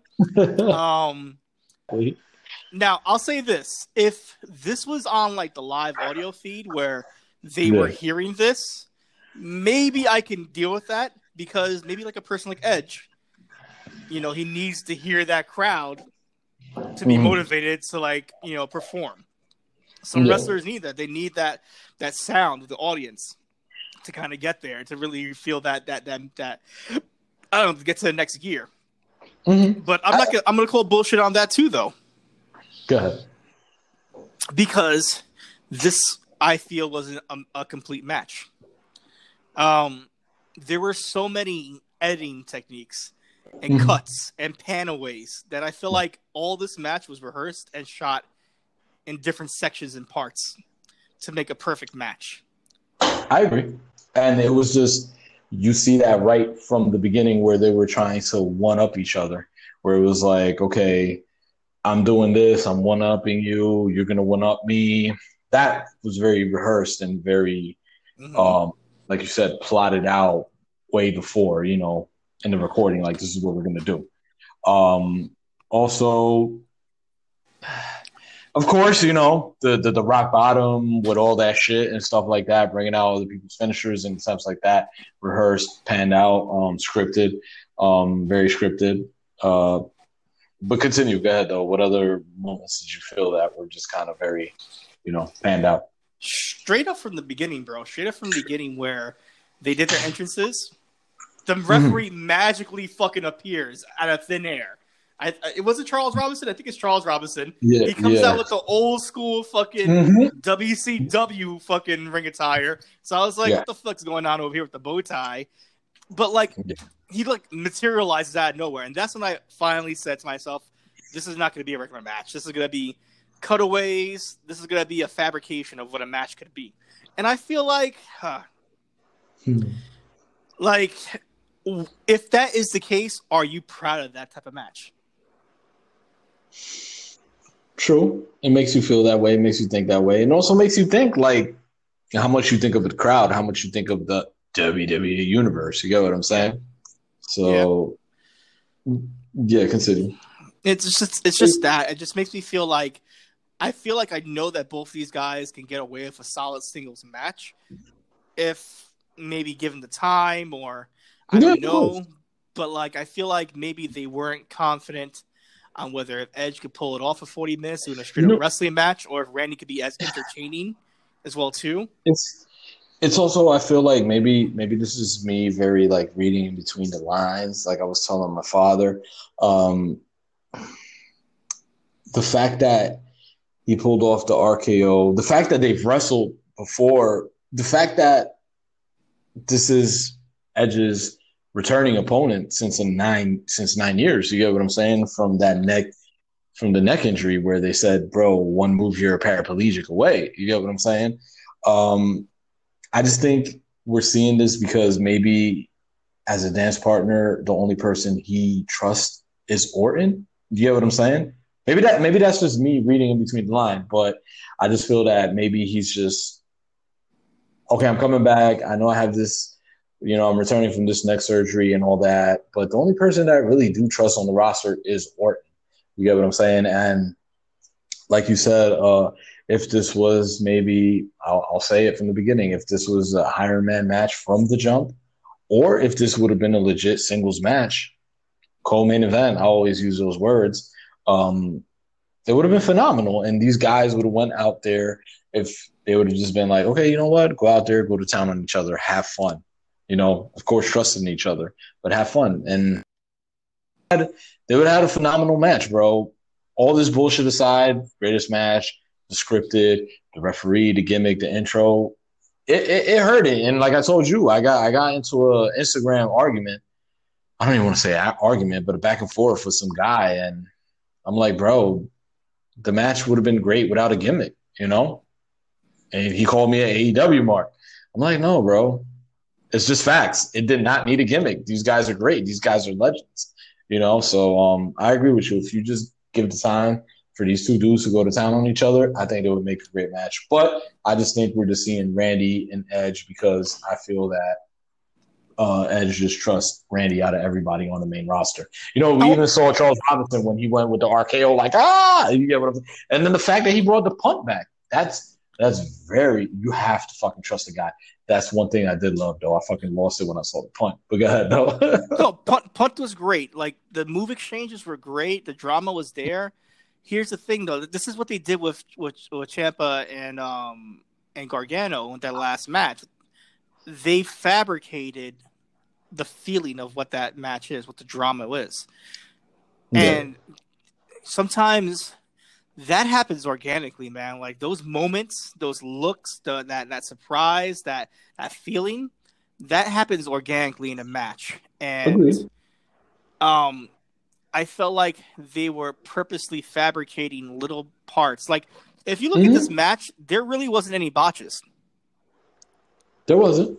I agree. There was maybe one part where I think Orton was going for like like a little shotgun to the ropes, and Edge kind of like I don't know if he, he mis, mis misjudged the step or or or something where he got he, he got like hung in there, but it worked though. It looked good. But um everything else looked like picture perfect. And I know that can't be the case. Like there were certain cuts from the camera from different ways, from different angles that show that this was an edit. So I kind of feel like they rehearsed the shit out of this match. Like they went like, okay, I mean- this, this is the part where we're gonna do the jumping RKO. Okay, nailed it. Cool. This is the part where we're gonna do the the rock bomb out of nowhere, the pedigree, like segments. Um. Uh. Wow. Hold on. I'm googling it, and, and I'm googling because I'm trying to find the date real quick, and I'm googling, and it says when was the Greatest Showman set? I'm sorry. It's um. a magical year. exactly. Magical. Um. But I'm trying to see, and uh, you're right because I think after the main event, we saw the news that Edge was injured in the match, and if I'm not mistaken, what's today's date? Damn, bro, I'm terrible with fucking date. Um, this was last Sunday, right? Yeah, no, this was Sunday. Um, and if I'm not mistaken, I think I read an article. This match was recorded like on June 7th, June 6th, Yep. or something like that Yeah, You it was recorded like almost a week before.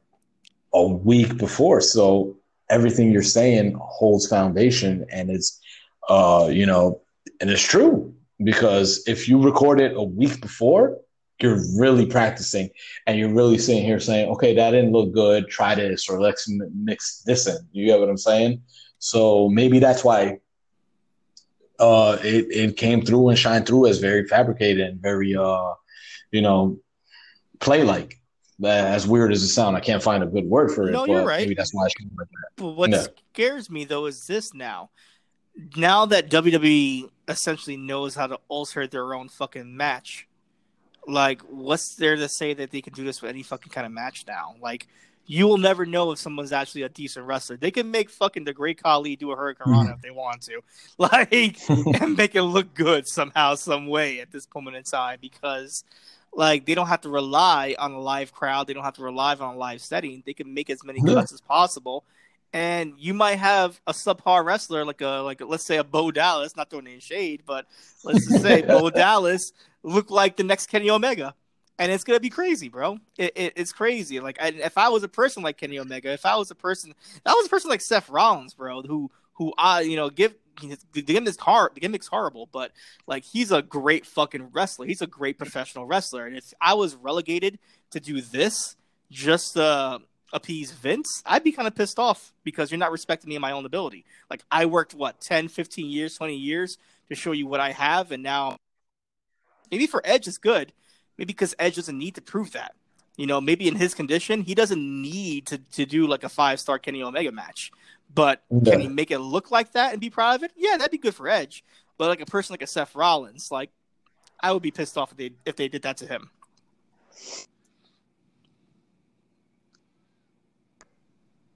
Yeah. You. What what does this match hold for the future?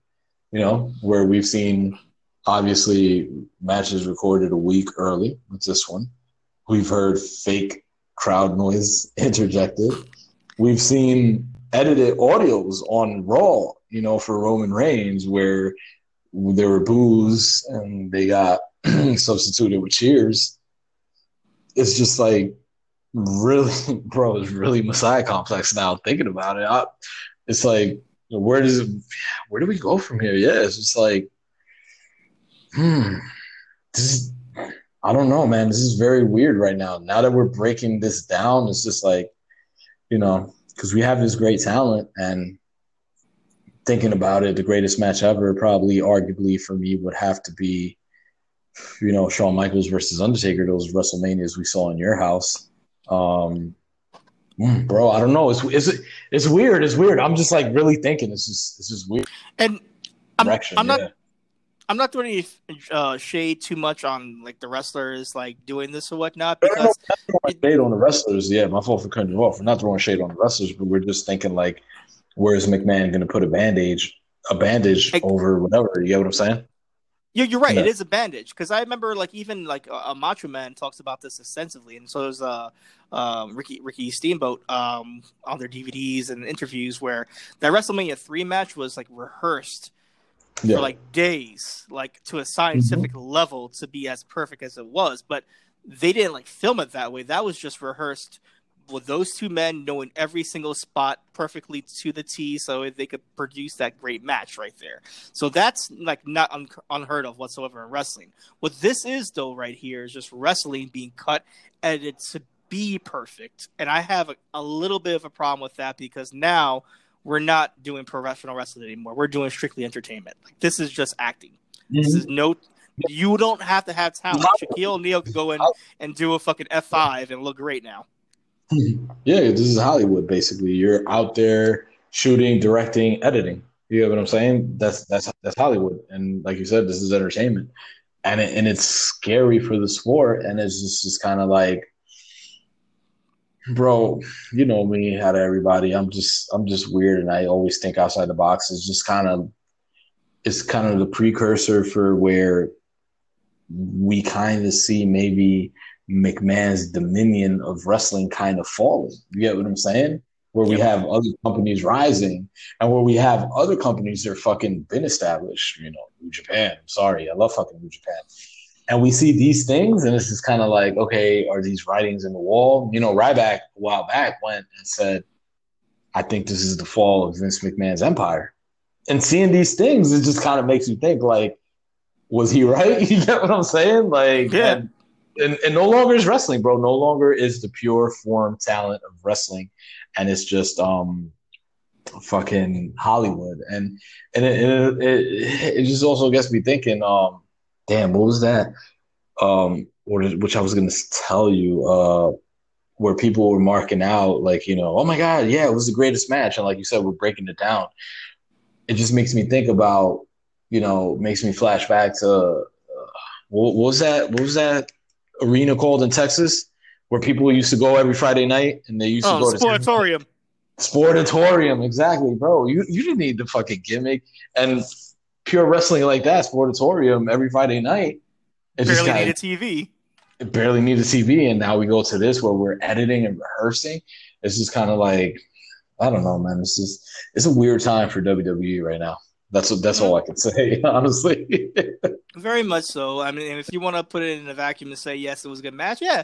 For for how they shot it and how it was created, it was a very good match. They told an awesome story. Um, uh, I like to finish with the punt. I love the Yeah. kickouts with the RKO and the spears. It looked Mhm. phenomenal. Um, I like the stomps. The stomps were brought back for a stops little. brought back. um, so many calling cards to the back, like the unprettier, the pedigree. That was pretty cool as well Mhm. too. Um, I think the right man won. I think Orton needs to win this. yeah, for sure, for Ah. sure, he did definitely needed to win. With the Um, injury, I'm not too sure how they're going to continue the feud, though. Um, you know, Um, you tear a pec, that's a that's a good six to months to a year. I mean, yeah, we'll we'll see him out for a good year. We'll probably have what we already saw, kind of Christian carrying the torch for Edge. You know what I'm saying? We saw it in the unsanctioned match on He got Raw. punted. yeah, exactly. He's dead too. I mean, but that that adds more more to the feud. You know what I'm saying? For for three for the trilogy. Um, no no matter what, we will see Edge or in three, bro. I'm telling you, yeah, we're, we're gonna yeah, see definitely. yeah how how they work it. We don't know because, like you said, that's a very serious injury. That's like definitely out for a year, but um, it's definitely gonna get worked up. Um, how they're gonna do it, I don't. I don't know. It's beyond me. You know, I'm not. I'm not the fucking writer. I'm not the Vince Russo. You get what I'm saying? So I'll tell you this much though, like I, I love seeing Orton kill people again. Like this is something that I need to see for a while. I'm, I'm not gonna lie. It's it's. I know uh, one of the guys on our Facebook page, Joe, where you were saying Orton hasn't had a great great match since like what 2011, 2010. Right. But right now, right now, bro, we're seeing the rejuvenation of the fucking Viper. We're kind of seeing those shades of him going back to who he was, that legend killer status. So, you know, bro, this was another thing. This, this is just a quick rant. If you're going to promote it as the greatest match wrestling ever, I would have much preferred if you would have came out to the old school fucking song. You get what I'm saying? With the little gold sparklers, the nothing you can say. no, no, I would have fucking lost it. I would have lost it. But no, I'm not. I'm not gonna lie. Um, fucking bro, Orton's a stud. I love Orton. I'm a fan, bro. Uh, legend in the game. And this this little run that he's having with Edge, we're seeing him get back to his roots, the punt, the stomps, and he's very uh Randy Orton like again. You know, it, it, and it was much needed because he was very stagnant, in my opinion. So I'm gonna throw something at you right now. It's probably not gonna happen, but how do you feel about this? So we have Edge out for foreseeable future you just killed Christian. I don't know if anybody's mm-hmm. clamoring to see a Christian match right now as well too. I love Christian, but I don't think anybody wants to see Christian. Ed, oh, sorry, Christian Randy Orton Extreme Rules. Hmm. Um, mm. How would you feel if we got a certain call up from NXT to take on Orton with uh, Tommaso Ciampa? Ooh, ooh, mm. that that that would be interesting you know, because I do have my thoughts on Takeover, which we never shared with each other. But yeah, we um, share after this. Yeah, um, I would be all for it. You know, uh, I think it's time for Ciampa to move on, especially after that match with Cross. Um, and I think they would work great. You know, they're both kind of very Viper like, very, you know, systematic like that, very cerebral. Um, yeah, I think it would have great, uh, great chemistry, bro. I would be for all for it, honestly. Um, yeah. I don't know. Here's a, the thing, though. Uh, the, the, the the thing that's gonna kill the most is the size. Yeah, but I think the charisma, the speaking of Ciampa would kind of, you know, make I hope. I hope, man. I hope. Yeah, because I, I think Ciampa, uh, he's great on the mic. He he commands it. He's very damn. That's that's that's a very that's that's a high name to compare him to, but I get Jake Snake feels. You get what I'm saying? I get that commanding feel. I get the okay, all eyes on me right now from Ciampa. You know, we saw him do his thing when they were invading SmackDown, where he stood toe to toe with the Miz on the mic. You get what I'm saying? So um, I think all that package would kind of make up for the size, in my opinion. I don't know how you feel about it. I would hope so, man. Like I really do, because yeah.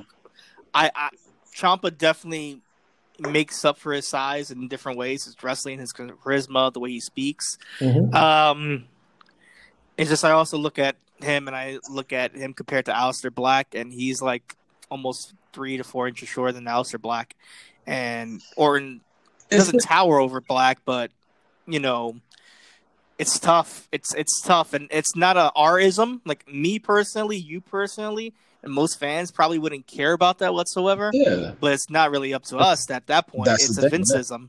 Yeah, it's a Vinceism. That's the thing, and it kind of sucks where you know we have this talent that would shine on the main roster, and everybody is clamoring for Adam Cole to do his thing on the main roster. But like you said, it's a Vinceism. Adam Cole, Johnny Gargano, Tommaso Ciampa.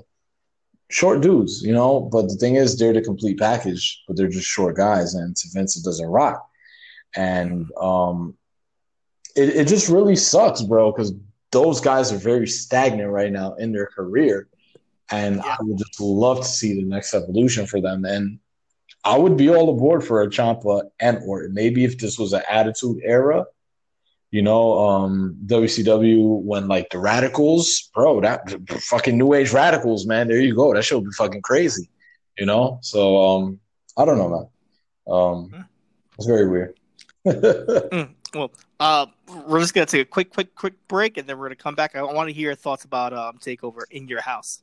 all, right, all right, man. Sounds good to me. And we are back. Um, we're gonna be talking your thoughts and opinions on uh, the previous week's takeover in your house. Uh, I want you to take it away from here, bro, because I know you had a lot of thoughts and opinions on the card. So, um, tell me what you thought about the the presentation, the old school vibes. What did you think about that? I at first I was hesitant.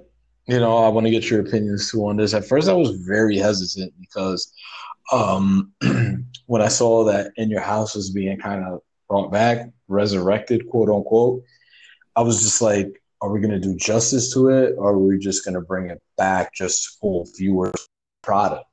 You get what I'm saying? Because we're kind of Wednesday night war, in my opinion. So I was kind of taken back because to me, um, in your house is very old, sentimental. It holds uh, a, a special place in my heart. Um, I don't know how you feel about uh, in your house, but honestly, I have a few pay per views in your house that stand out to me as my favorite pay per views.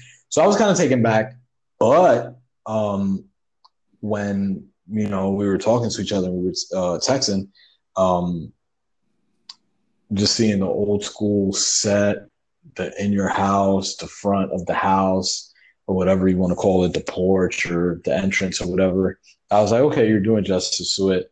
Then I was looking at the card. I was like, I feel that it's NXT. Takeover always fucking delivers. Um, in my opinion, there's no takeover that I would sit here and say hasn't delivered. In my opinion, all the Brooklyns are great. You know, I dare anybody to say Brooklyn takes over trash. Dallas. I think you were at the Dallas one, right? You went to the Dallas one, or I went to the Dallas one, yeah, and yeah, yeah. the Brooklyn one has always been like their almost WrestleMania. They they stopped Mhm. doing that for a while, but it was essentially like their like culmination. Yeah, I agree. That was like their WrestleMania, the Brooklyn ones, the Dallas takeovers where we saw Balor versus Samoa Joe, fucking great matches. Even the takeovers, bro, where we saw the great match of AOP versus DIY, and we saw the heel turn of Tommaso Ciampa, we were talking about him a second ago. Takeover Philadelphia, Gargano and Andrade, great storytelling, you know. So I was just kind of taken back, but overall, it delivered in my opinion. Um, uh, before we just continue and just get into it, what is like because like I said, takeover was very sentimental to me. What does takeover kind of mean to you? And if you have like a favorite takeover, which one is it? Mm, favorite takeover. Oh man, there's so many good ones that I, I can remember. Um, Dallas was great. Phoenix was great as well too, with the Mhm. Viking Raiders coming out with the, Yeah. Mm-hmm. with the war anthem. Um, High stakes one. Sami Zayn win the title for the first time, uh, Yeah. the only time as well too, and then Owens coming out and doing the power bomb onto the apron. I think that's the literally apron, is like my favorite moment right there of, of any takeover. Um, oof. And I go ahead. No, no, no, good, good. Um, before I was because I was going to ask you, what about you know takeover? This is you know NXT in your house. Do you have a favorite in your house or a favorite in your house moment that you can remember of? Oh yeah, mind games in your house. Mind games. Uh, Mankind versus Shawn Oh. Michaels for the title. That's a good one. Yeah.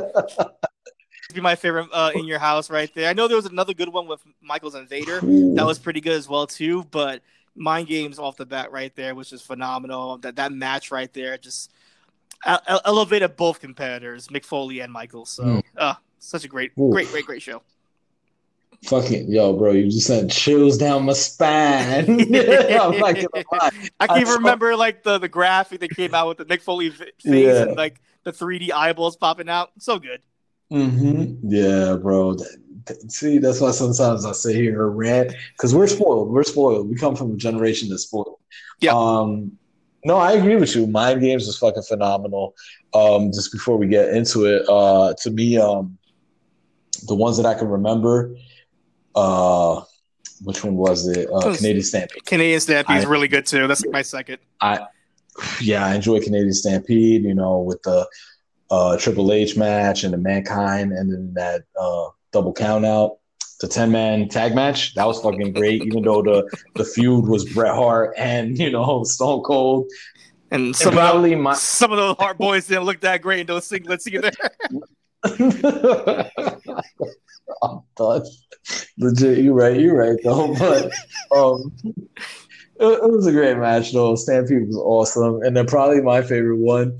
Um, even though it had the whole bad blood name to it, it was still in your house. In my opinion, was bad blood. Yeah. we saw the first Hell in a Cell match, the build up to that match, everything was fucking great. Um, where we saw Kane being introduced for the first time, so um, that's why I was kind of taken back where I saw the name in your house being used for this. So I was like, okay, let's see where you go from here and if you do it justice. But I think they did, bro. I think it was a great trip down memory lane where, um, like I said, from the the set, things like that, from even Todd, what's his name? Todd, um, I, I butcher his last name. Um, Todd, what's his name? Todd Todd Pettengill, Todd Pettengill, something like that. Dick Pepperfield. Um, Dick Pepper, take it over. It's gonna rain. it's a deep cut right there. that is that is a deep cut. But no, it, it was a great sit down memory lane. Like we saw Todd, we saw where he even probed fun at the AOL chat line, where we saw him selling the merchandise, where we saw the ice cream bars, where we saw was it Shotzi Blackheart shoving fucking whole ice cream bar in her mouth. Oh my god. Uh, many men woke up. Many boys became men that day. yes, they did. Where we saw Adam Cole with the Ico Pro commercial doing like Bret Hart, yeah. you know, watching DX, watching DX on the old computer with the dial up and things. It was a fun trip down memory lane, and I think I think they did it great. You know, with that, with the wrestling matches in the card, it just it was a phenomenal fucking event in my opinion. How'd you feel about that? So I was back and forth with the whole, I guess, callbacks and nostalgia act that they were doing Mhm. there. Like I could have done with Yeah. just one ice cream bar promotion. I feel like two of them was just like kind of. It was hitting me over the head a little bit too much right there. Um, Yeah. I got my Shotzi moment, so it's all worth it. Yeah, Um, hell yeah. Ico Pro commercial was great. Um, I did not like the DX um, skit in the back like that. I, I enjoyed it. Nah, like there's only so many times like a you're doing the old man gimmick, plus you're doing like the Zoolander gimmick as well too. I think one person Mhm. caught it. I think Byron Saxton caught it. He was like, "Yeah, the files are inside, guys." Um, I was just, I don't know, like that bothered me. I was like, "All right, you guys think you're funny, you're you're not." Um, um, but yeah, like Todd was great. Like the, when he was like, "All right, that one time a year where we, well, we're not gonna sell somebody's house right now. We're not giving away a house." that had me rolling right there. Um, the phone line had me cracking up as well too, saying that that probably doesn't work. That's out of service. Um, but other, other than that, the website that was cool. Um, Mhm. little callbacks. Um, I like the mix of new and old. That's that's what it really was. Like I, I like the Yeah. beginning with the I, I forget who the band was, but them jamming out over um, here. or, orange, code orange, or orange alert, or some shit like that. Yeah, it's not like that. Good for you Yeah. guys, Code Orange, looking like freaking Trapt meets Taproot meets fucking I don't know, like Evanescence. Taproot. Taproot only had one good song, so I won't even sit here and defend. It. And, and, and, and it was poem. That's it. that song's a jam. Um, that is. Like, like good for them. Like it, it, like I said, it was getting a mix of old and new, and I appreciate that. Yeah. Um, it got me hyped. I like the set. The set got me hyped, and I think even with the the performance center um, newbies that are in the audience, I think they brought a lot more energy than I've seen it either on Raw, SmackDown, or any other freaking show that WWE has so far. Okay, so quick question: Does this show that you know maybe Triple H definitely has a better mind than Vince McMahon because we saw him maximize the Performance Center, where Vince McMahon hosted WrestleMania, hosted Money in Your Bank, and we legit got a great fucking set for in your house as opposed to WrestleMania. This just really show that maybe it's you know it should you know Triple H has that mindset? You get what I'm saying? Like, because we've said it multiple times, and it's just obvious, like because I feel that Triple H maximized on the fucking set. How do you feel about it? Yeah, I think he he max he he- did the best that he could do with what he knew Mhm. already off the bat that what's a good idea to make Takeover special We don't have a lot of tools Yeah. right now. In your house that's probably laying around in some kind of warehouse right now. Let's go ahead and Hmm. revamp it a little bit and you know make it pretty awesome and whatnot. I know you were excited because you saw the whole door in the house. You want somebody to break through the door. You got that a couple of times. Yes. Um, like and yeah triple h did maximize that he maximized it with the crowd as well too He didn't enhance the audio of the crowd whatsoever he relied on Mm-hmm. their performance to kind of elevate what the match was now not every match probably did get that fantastic Ah. reaction but i felt like they they Mhm. brought it though I was going to ask you about that because I know one match you were hesitant was the Damian Priest and Finn Balor, and one match you were very looking forward to was kind of Keith Lee versus Johnny Gargano. And to me, I probably would have to say that's my least favorite match of the night. How did you feel about the Johnny Gargano and the Keith Lee? Because I know Keith Lee's your dude, and Keith Lee's amazing, but I just feel I don't. I I mean. First of all, Keith Lee, I feel that he was off. I don't know what it was. I don't know if with the things going on around in the world kind of had him off because we saw him make a statement with you know with his Black Lives Matters um, Yeah. gear and things like that. We saw Keith Lee miss a lot of spots, and we know Keith Lee does not miss spots like that. Was that? I mean, he didn't look like the Keith Lee that I know and I'm used to seeing. Is it? Do you think it was just a lot of the shit that was going on in the world, or do you think it's just him and Gargano don't mix up well? How do you feel? Maybe a little bit of both. I, I definitely Mhm. there was a lot of pressure. If you're if from my understanding i'm just trying to look back right now because the new day just started doing stuff on smackdown promoting black lives Yeah. matter. And good for them for doing that on fox. That's pretty awesome on that regard. But like you know uh, someone who yeah this is not like network tv this is the wwe network. So i understand there's a limited amount of people watching this right?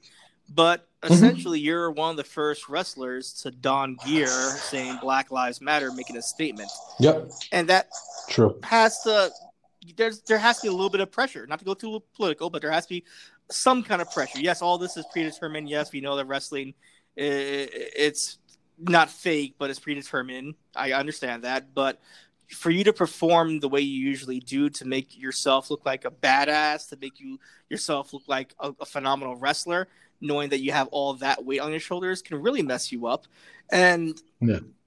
johnny gargano i think works with certain people as well too because and you know, uh, Johnny, mm, I will say this: Johnny and Finn, they didn't have any chemistry to me.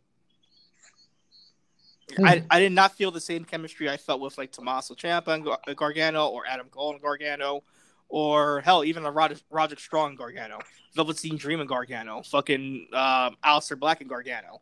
Like, um, I think Johnny plays to certain strengths. Now, I feel like if this was maybe roles reversed and Johnny was the babyface, Lee was the heel, maybe that sympathetic factor that you need from Gargano would have came out in this match because that's where he plays so well in is that sympathetic Mhm. babyface that gets the shit beat out of him, and you could sell that behavior, you could sell that look of despair. This right here was trying to True. pull that cockiness, like I could beat you at your own game, Gargano. While that may look good with a person like, I don't know, like a Velveteen Dream or Roderick Strong, it doesn't do well on a bigger opponent. You know, it just it it, Mhm. it, it feels weird. It's like Nia Jax versus Alexa Bliss all over again, where Alexa was the heel. It just didn't work that well. Um, so maybe that's what it was as well too. I mean, I think they did had a, they had an okay match, but really wasn't the best from either of them whatsoever. I think the Candices Yeah. and the the Mia Yims as well too kind of hurt the match as well. I mean, I look see Mia Yim with some with some sweats on, some Tims, like, mm, mm. Looking like a snack. yes, you do. We're about to order some Chinese food after this and just chill out, watch some movies. I like a homebody girl like that. Let's do this. Where some Um, rice, chicken wings with some rib tips. mm. um, but like all, all that aside, right there, I felt like they could have done more. Um, but we'll see. We'll see, man. I Um, just- it- it's tough. I, I I agree and I back up everything you say. I think it was just a lot of stuff going on.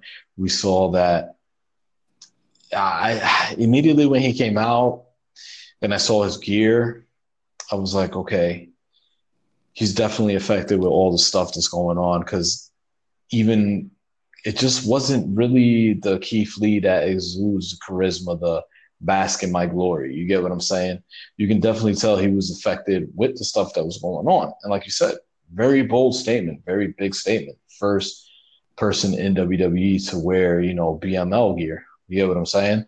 So um then I just also feel that like you hit the nail on the head. Johnny works great when he's that face and you kind of got a feel for him and pity for him.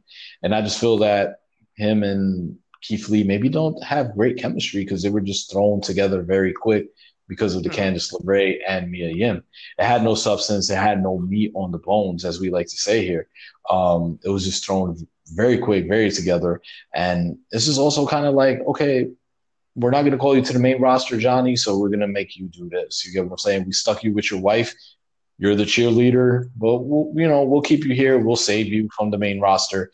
Let's let you fight with Keith Lee. You know, so um, I feel that nobody gained nothing from this match, in my opinion. Johnny didn't gain nothing.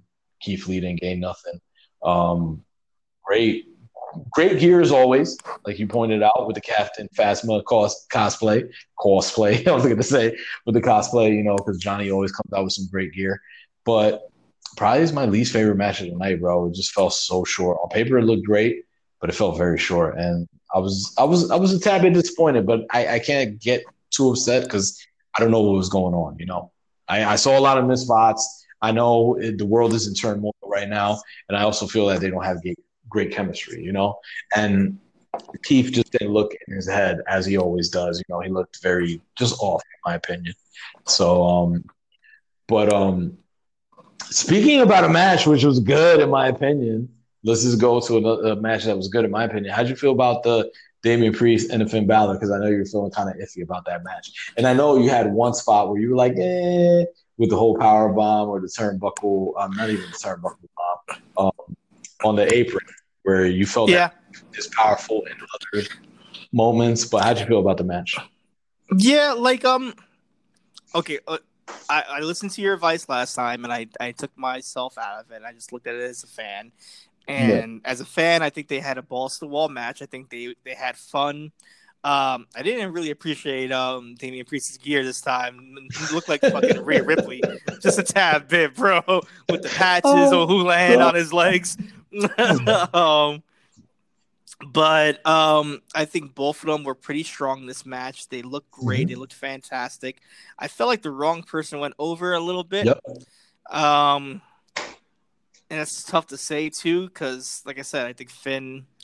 Uh, I, I he didn't. He didn't need it. He didn't need it. Yeah, he didn't need it, and yeah. he didn't. Where do you go with Finn? You know, that's another thing as well too. Yeah. And then now, where do you go with Priest? But mm-hmm. I think they had great spots. I think they they were very ambitious um, to pull out a barn burner. I think that razor's edge to the apron, that mm-hmm. should be a career ender. That should be a spot where somebody looks like they're about to die. And um, like Owens used to sell it so well. Like Owens, yeah. like anytime he did it, like he he would end matches like that. Mm-hmm. Um, and just to see this as like a like a DDT segment, like all right, that's a DDT. All right, get up. Like it kind of made me feel a little iffy, just a tad bit. But at the same time, like all right, if we're just no stakes, no issues. We're going balls to the wall. We're having fun. We're gonna put on an awesome wrestling match with no casualties. Mm-hmm. Then they did a great match. Yeah, I, I agree with you a thousand percent. And this was kind of like my I don't want to sit here and say my main event, but I was looking forward to this match because you, out of both of us, you know, I know you followed Damian Priest much more and way longer before me, you know, punishment, Martinez, things of that nature, where I felt we haven't really seen his potential in NXT. And I felt, like I said, I felt that this match we were going to see it. And uh, I felt like it shined through a little bit. I felt that we really saw what Damian Priest is about. You know, that karate, that background that he has, those fucking lethal kicks, the great uh, athletic person that he is. Can, can I bring that up real quick? No, I, I always thought there was like an unspoken rule in wrestling where um, you're not supposed to like use somebody's finish as like a transitional move. Mm-hmm. I just I always felt that way unless you have permission. Like I know like even Ricochet asked Jericho to use the Codebreaker um, at yeah. one point, which he got his permission for. Um, Edge has called Bret Hart to use a sharpshooter many times as well too, and of course Tri- Triple H and Orton they go back, so he could probably be like whatever, just use it. But like, bro, My man, punishment. My man, Damian Priest, throws a fucking trouble in paradise like no tomorrow. Where if I was Kofi Kingston, I'd be looking for a new move right now. Because that shit looks swift. I agree with you a thousand percent. I don't know if you called Kofi Kingston because it's like you said, an unwritten rule. But bro, he makes that shit look so better than Kofi Kingston. He, for being a big man, it looks so fucking legit, you know. So um, that's true. If I was Kofi right now, I'd be looking for another move, bro. I'll probably go back to what is it that Kofi had? The pay dirt or some shit. SOS. There you go. Go back to the SOS, bro, because Punishment Martinez stole your move, bro. like, yeah, yeah, yeah, yeah. So I was like, I, it, it, caught me off guard a little bit. I was like, damn, man. But um, nah, I agree with you, man. Bro, and it was good. It was a good match. It, it was a good match, and you know, we saw uh Damian Priest take a very big bump on the ladder. I mean, on the ladder on oh, the on the Forgot steps. about that. This yeah. died right there. Yeah, he died. I was like, oh my god, he just fucked up his whole career, his back, you know, spinal, you know, like Mike Tyson. But, he's, he's uh, not a young cat either, so he is not, bro. He just he reminds me of DDP, bro. I don't know if I'm yeah, like yeah, like I may be wrong, but he just reminds me of DDP. You know, he wasn't the most youngest cat coming into the game. Um, very talented though oozing charisma. He commands the mic. His promos are great. Uh, I don't know, man, and, he, and he's fucking great. But like you said, definitely the wrong man got the win, in my opinion. I feel that Priest should have gone over Balor because now where does Balor go here? Where does Priest go here? You know, it's just you. You just gotta. I don't even know. You gotta. What's what's that saying? You got a shit salad or something right now? I don't even know. But you just got we don't. I, I don't know where to go with Priest. Maybe he gets a call up. I, I, yeah, I don't know. Maybe I'm thinking. NXT. Yeah. I'm thinking yeah. call up real quickly now. If Dijakovic is getting called up, which we haven't seen him yet though, but I heard he got the call yeah. up. Um, where does he go? SmackDown. Hmm. As much as SmackDown need to heal. Yeah, I think SmackDown needs a heel because right now I feel that Rollins is that go-to heel in on Raw. So I definitely I feel like yeah, and Dijakovic most likely will go to Raw because you know uh, also Seth wants to work with him. We don't know if it will happen, but SmackDown does need to heal. So I definitely would like to see Priest come out with his little Billy Club and smack the shit out of AJ Styles or some shit. That'd be great. I would be all for that, bro. um, but what what Ooh, got you right here? Damian Priest and fucking Baron Corbin as a tag team. They're essentially the same fucking person, just look like one's bald, one has long flowing hair. Pretty much, yeah, I think so, man. I, I I would like to see it, but the thing is that I wouldn't. I would love to see it, but then again, I don't because I feel that these two guys are great. I feel that Corbin should be champion by now, and he should have been fucking skyrocketed. And he's probably been one of the best heels for some time right now. And then Damian Priest, man, he's fucking great. I feel that throwing him in the tag team would, you know, put him in a stagnant stagnant position, in my opinion. I don't know. Did, I, am I wrong, or how do you feel about that? Um, yeah, it, it all depends right now, man. It's like um, sometimes the tag team can really elevate you. Yeah it can really um make you like I don't know take you to the next level. Like I'm thinking of like like uh who's a recent tag team that I feel like needed needed it like a Buddy Murphy and, and Austin Theory right now. Definitely one of those guys yeah. right now are going to be taken to the next level eventually pretty soon. Sure. Um, and uh, I don't know, like uh, I feel like if you if you would have just had those two together, I think they'll have some chemistry even the nameplate works well. Priest and the Baron or some shit like that. like he could do something like that. The they both like the same shit. Like they yeah. both like skulls They're and like fucking metal. gothic shit. Yeah, like two peas in a fucking pod right there. there you go, bro. You actually sold me on that shit. The Baron Priest. I would, I would be all for that, bro. I'm not gonna lie. But yeah, I mean, but I just think that they both would be great. And like, you know, um, I don't know, definitely, definitely tag chance though. But um, get back to in your house. And like I said, I haven't really got your opinions. I know you laughed at the placement of this match, but we saw a trend, which was another thing that I appreciated about Takeover, where we kind of saw where the product is going and who they're placing the future into. You get what I'm saying? Um, the match was cool, but I felt that it lacked a few things, in my opinion. How'd you feel about the Adam Cole and the Velveteen Dream cinematic style, you know, parking lot brawl match? I hated it. I hated everything about this match. I I hated like I was almost falling asleep to this match, bro. Like this match Great. if there's one thing that maybe Orton was right about, it was probably this shit right here. He probably fell asleep to this match and I was like, I'm gonna throw a tweet out right now. Like because this shit like was so fucking cold. Like, yes, it was funny to see Adam Cole roll up and see Velveteen roll up. Like that I was a little invested in there, but I did not give a fuck about these guys wrestling in the ring with a whole bunch of cars around them. It was like their fucking way to answer the the the Stampede. um, the Stampede Stadium Stampede match right there, which you did nothing. You did nothing to amplify the situation whatsoever. Um, you did nothing to help Dream whatsoever. Like nothing was redeemable for Dream. Like if anything, you buried you buried him further. You made him get pile driven through like a massive amount of chairs. Chairs. Terry Funk status. Like what the fuck? Agreed, agreed, agreed, bro. Uh, first of all, the placement, like you said, it just shows how much they think with the title right now. Um, first of all, the rolling up was cool.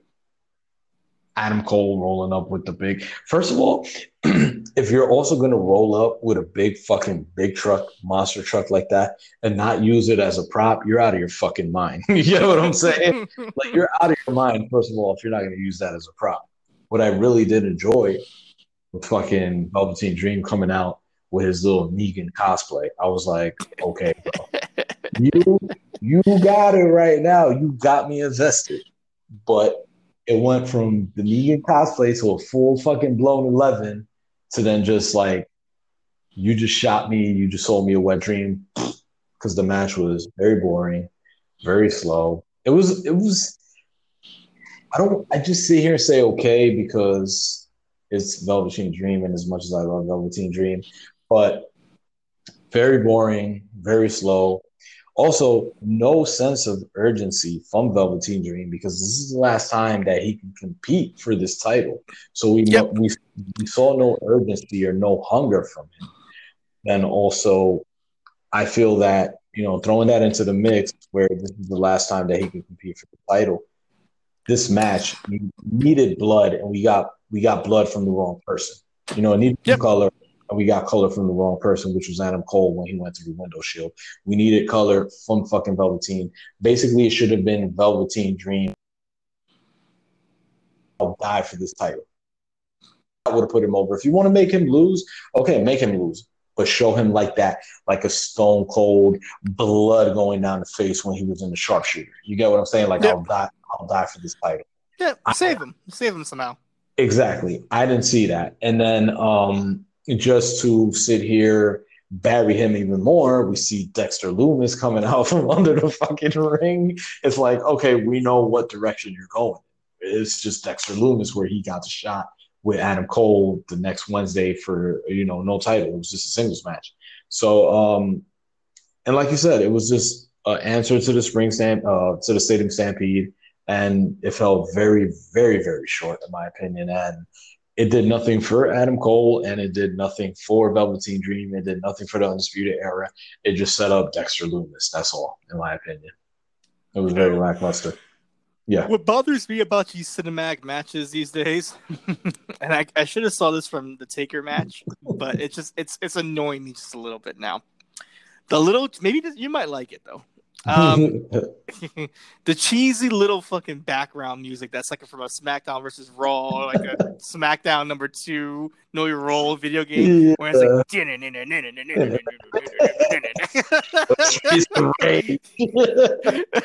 like just like very subtle in the background where you can almost hear it but not really hear it. It's just like there. It annoys the shit out of me. No, I, I agree with you a thousand percent. I sometimes I block it out to the point where I don't even hear it because it doesn't do no fucking justice for the match. It's very cheesy. It's very stupid. It's like you said. It's like I'm browsing through a SmackDown game menu. you know what I'm saying? So um, yeah, no, and and you know, um, because there's another match I wanted to touch on before we just kind of like wrap this up, but it's just like um it's cool. We heard they were going to implement cinematic styles, but this is a trend that I see with WWE. And correct me if I'm wrong, where they see a trend and they just squeeze the life out of it until they fucking kill the trend, and it just becomes very lackluster, very bland. And that's what I feel like they're doing with cinematic matches right now, as we saw what they did with the Demon. I don't know. Do you yep. think they're just like very squeezing the life out of these cinematic matches? They are. They are for all it's worth, for as much as they can get out of it, they are squeezing the bejesus out of these matches. They want to make sure that they get their mm-hmm. fill. And unfortunately, like it's hurting.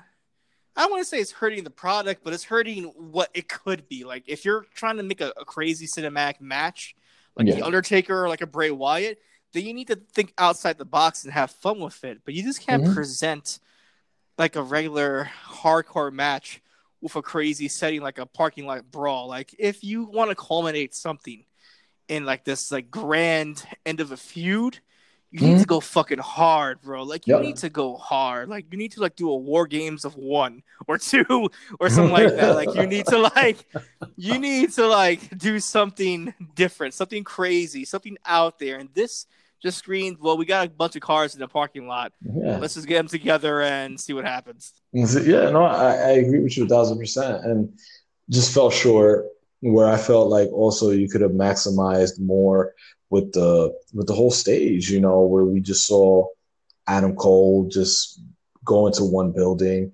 I'm surprised nobody got sent through a door. I'm surprised nobody got sent through cars. You know, you're surrounded by a fucking ring of cars. You know, like I said, mm-hmm. you didn't use the fucking big Tonka truck as a fucking prop, bro. You didn't use um, the bat as a prop. You didn't you didn't show no fucking hunger from Velveteen Dream. You just basically did uh, a double or nothing where they buried fucking Brian Cage under a pile of chairs. Where we've seen it yeah, where we've seen it in the past as well. I don't know. I think there was some Extreme Rules, if I'm not mistaken, or a TLC where there were like ladders and chairs propped up, and then like somebody just kept dropping props and chairs on somebody. It, yep. it, it was just very yeah. It was it underdelivered, and it could have been match of the night, but it underdelivered, underwhelming, and it was just terrible, man. Um, but I have nothing else to say about that match. But the match that I'm really, really really, really hurt about is Karrion Kross versus Tommaso Ciampa, bro. I'm not. I feel. I love it, bro. As much as before you get into it, I'll let you have your moment after after that answer.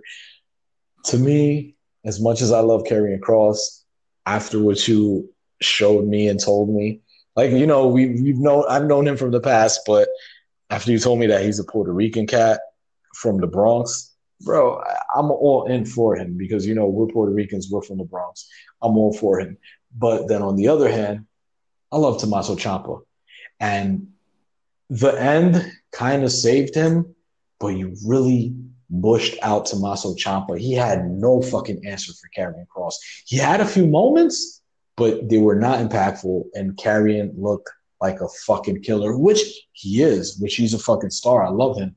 But I just love Tommaso Ciampa, bro, and you pushed him out. But go ahead, have fun with it. Why did you not like feel that type of way? oh, okay, okay. I agree with, with you that Tommaso Ciampa shouldn't have got bushed out the way he did. Only for for maybe just one reason and one reason only. But they do this in all wrestling. I feel like mm. I feel that you have to get that that big squash win over somebody huge first. Yeah. If you're labeled as a quote unquote monster, what but yet but the same time what kind of kills that monster character is that once you're done squashing people, it makes it look unbelievable to have a 50-50 match with anybody. Okay. So like when you have let's say let's say um Kross came to the main roster and he ran through people like Orton, he ran through people like AJ, right? Um, you go a year out, he's running through people, he has a title.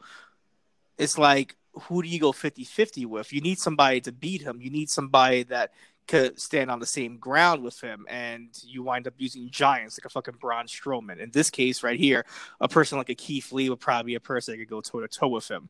But I feel that's weird. I feel like if you want to make something semi not believable but raise stakes, you need to have somebody put in the fight, mm. even if it's their last breath, put in the fight, and it just works for that kind of character. And I hope that we're not going to get this as a trend with Kross. I don't want to see the next fight he has. Let's say it is Adam Cole. Yeah. Um, I don't want that to be a squash. I kind of want something to happen where there's a little bit of fight in there. Um, I could use this as an example to let it be if maybe Tommaso. Let's let's let's look at it from a lens from like a wrestling point of view. Maybe mm. Tommaso's never seen Karrion Kross or was under um uh, what, what they use in uh, fucking bedtime stories? Under demasiated.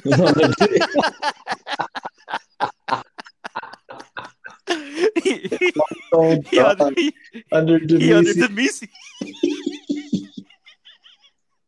he under him. And, and, you know, my man Kross put the beats.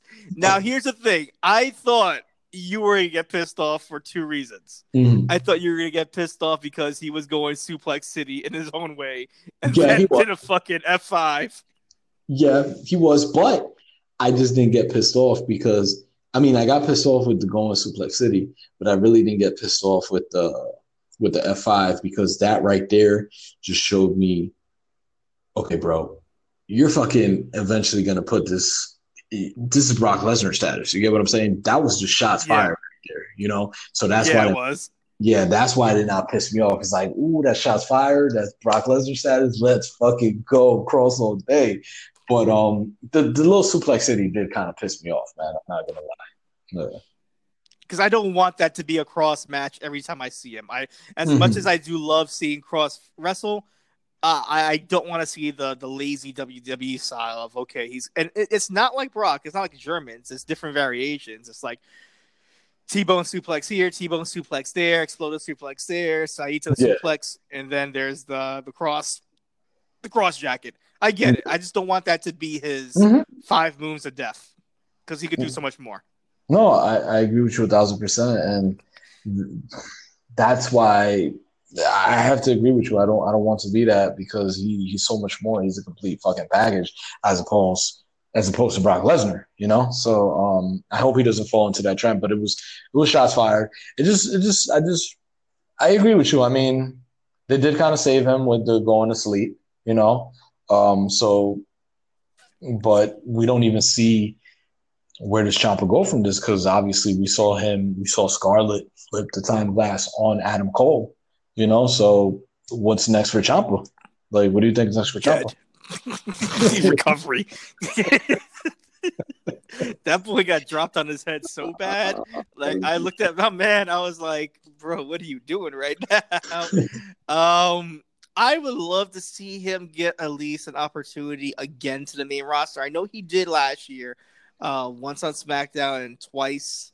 Mm-hmm. No, he did twice on SmackDown. He did the whole um the whole invasion. Then he did another one with Gargano, um, tagging mm-hmm. on SmackDown, and he did another one on Raw. I think the Raw one is where he got injured though, or SmackDown. Yeah. One of them he got injured.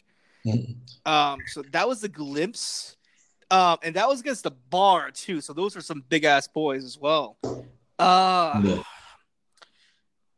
I want him to succeed. Like I really want him to, to succeed, and maybe possibly if they threw him on Raw, it would work out better with smaller people like Austin Theory, um, like a Black, like people that he's kind of familiar with mm. to have those matches. I mean, even the Seth Rollins to some extent, the Buddy Murphy, those yeah. would be matches that could look believable and make Ciampa look like a star. It just gets very scary when you put real tall people in front of him. Like Edge is like six six, like Orton's like six yeah. six, like you know, um, Braun Strowman right there. Hmm. That's another fucking Yeah, monster right there. Uh, uh, so it, it's tough. Like Jinder, Jinder is fucking six six five, six six as well too. Drew McIntyre, six seven. Like these are some big cats, and I just hope that he's not just seen as this little guy, because then they're gonna throw him as some fucking shorty shorty G kind of character. Hmm. Yeah, I agree with you. And I mean, I think he would strive on Raw to a certain extent because Raw right now has some, not the tallest guys, you know, but I mean, we got the Austin Theories, we got the Buddy Murphys, we got the Seth Rollins, we got the Andrade, we got the Angel Garza, you know, things of that nature. So, I mean, I think he could hang there for a little bit. But like you said, once he gets to the Drew, to the Bobby Lashley's, or let's just say he's on SmackDown with the Braun Strowman, Jinder when he comes back from injury, you know, um, very, very, he's going to look very minute next to these big guys, but he's just had such a big fucking heart and he's a complete package that it just kind of sucks. But like you said earlier, it's just defenses. So, um, You need somebody to put him over though. Like you need like what Bryan is doing to what Bryan did for Drew Gulak. yeah, He needs to do that, or at least someone needs to do that for Tommaso to look bigger than what they are, or feel bigger than what they are. that's true. Um, that's true. I agree with you. And who could be that person though? Like, who do you think could be that AJ. person? AJ. Okay. AJ, I think AJ could could if if he wants to leave a good mark on the world, like in, in WWE, because he doesn't have a lot of time left No, for his doesn't. contract. Maybe I think a year or two left. I think. Um, if that's the case, oh, it's two to three years. I'm sorry. Um, if that's the case, start building talent. Start making some talent right there. You know, build your next guy. Um, it's tough. It's very tough. Maybe Seth can do this as well too. I think Seth will, will lick his chops on a on a Tommaso Ciampa feud Mhm. right there. Um, going back to the ROH days. Yeah.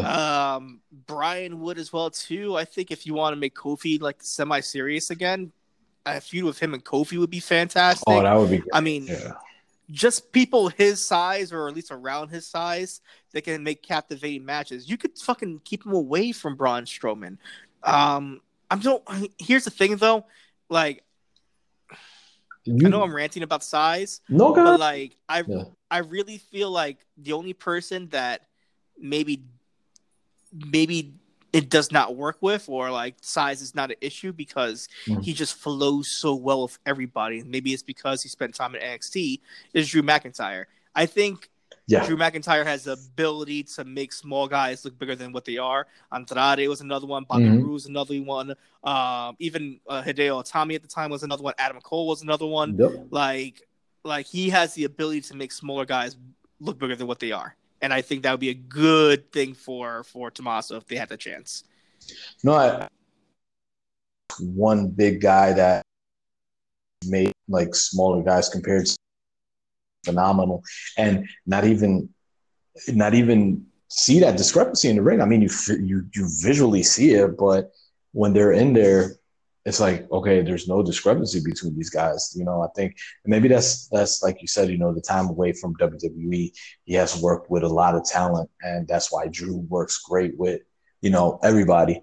Um, like you said, they could keep him away from Braun, you know, but it would have to fall on the shoulders of AJ Styles, like you said, and that Intercontinental Championship, where we kind of have to revert back to old school status, where that's the workhorse title. You know what I'm saying? Where, where, yeah, it's it's the W uh, the WWE title, but the workhorse title and the one that's going to carry the show and the one that everybody's going to be working towards is the IC title. Let's bring it back to that, and I think him and Ciampa, like you said, would make great, and that would be a safe way to save him from fucking Braun Strowman and that discrepancy in size. But it just has to be where Vince is going to go balls in and be like, okay, let's go back to the IC being that workhorse title, in my opinion. mm-hmm.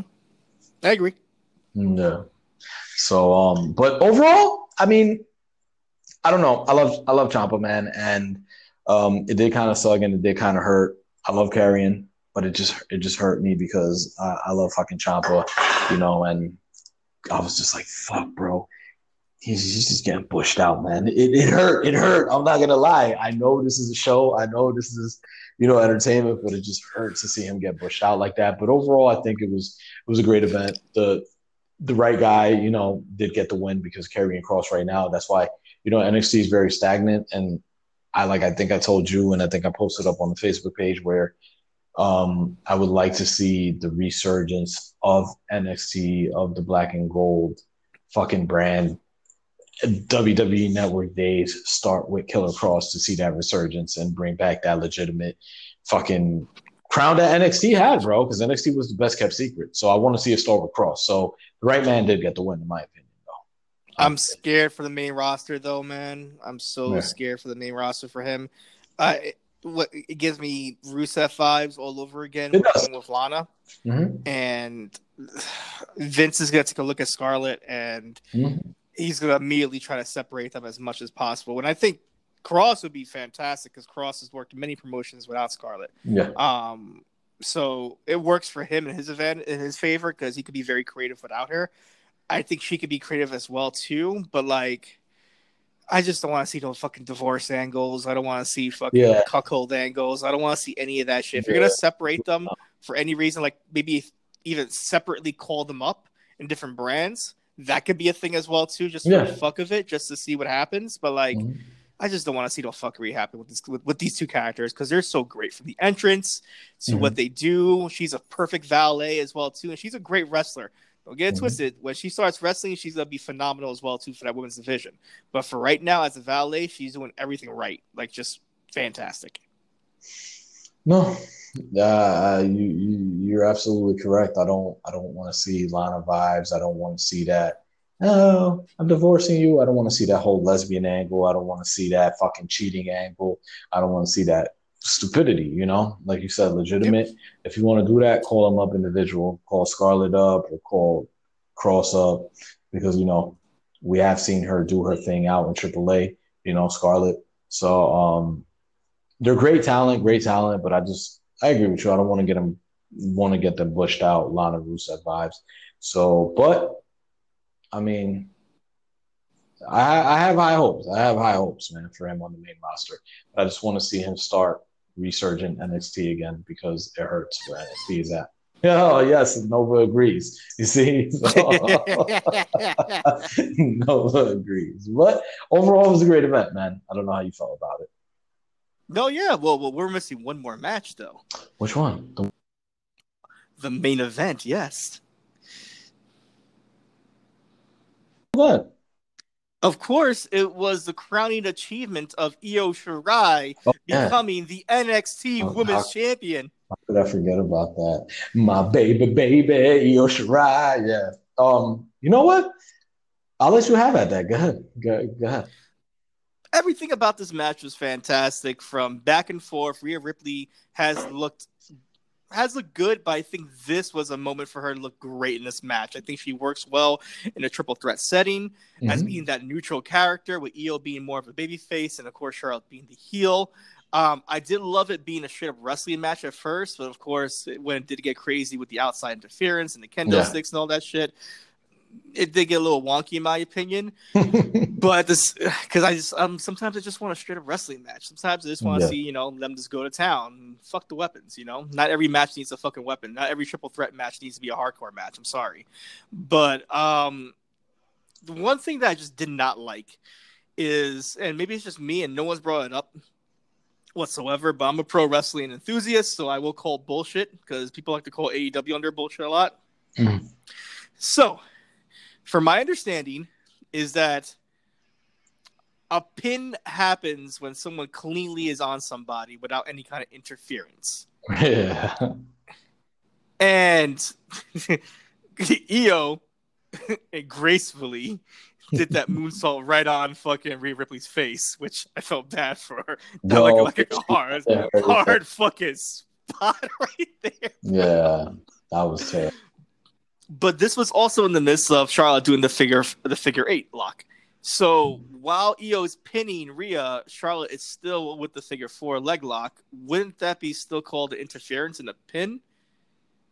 Yeah. The referee still counts it, and she wins the match. And I thought, like, ah, maybe people are gonna look at this as like a fluke win. Maybe people are gonna look at this as like you know, like controversy or like asterisk on her win right there. But no, for the most part, like the online community just accepted it and said, all right, let's keep on going, move forward. Mm-hmm. So, like, and rightfully so, I give him that. But me Yeah. personally, I just it, that just stuck stuck out to me as a wrestling fan right there. But above all else, I love the match.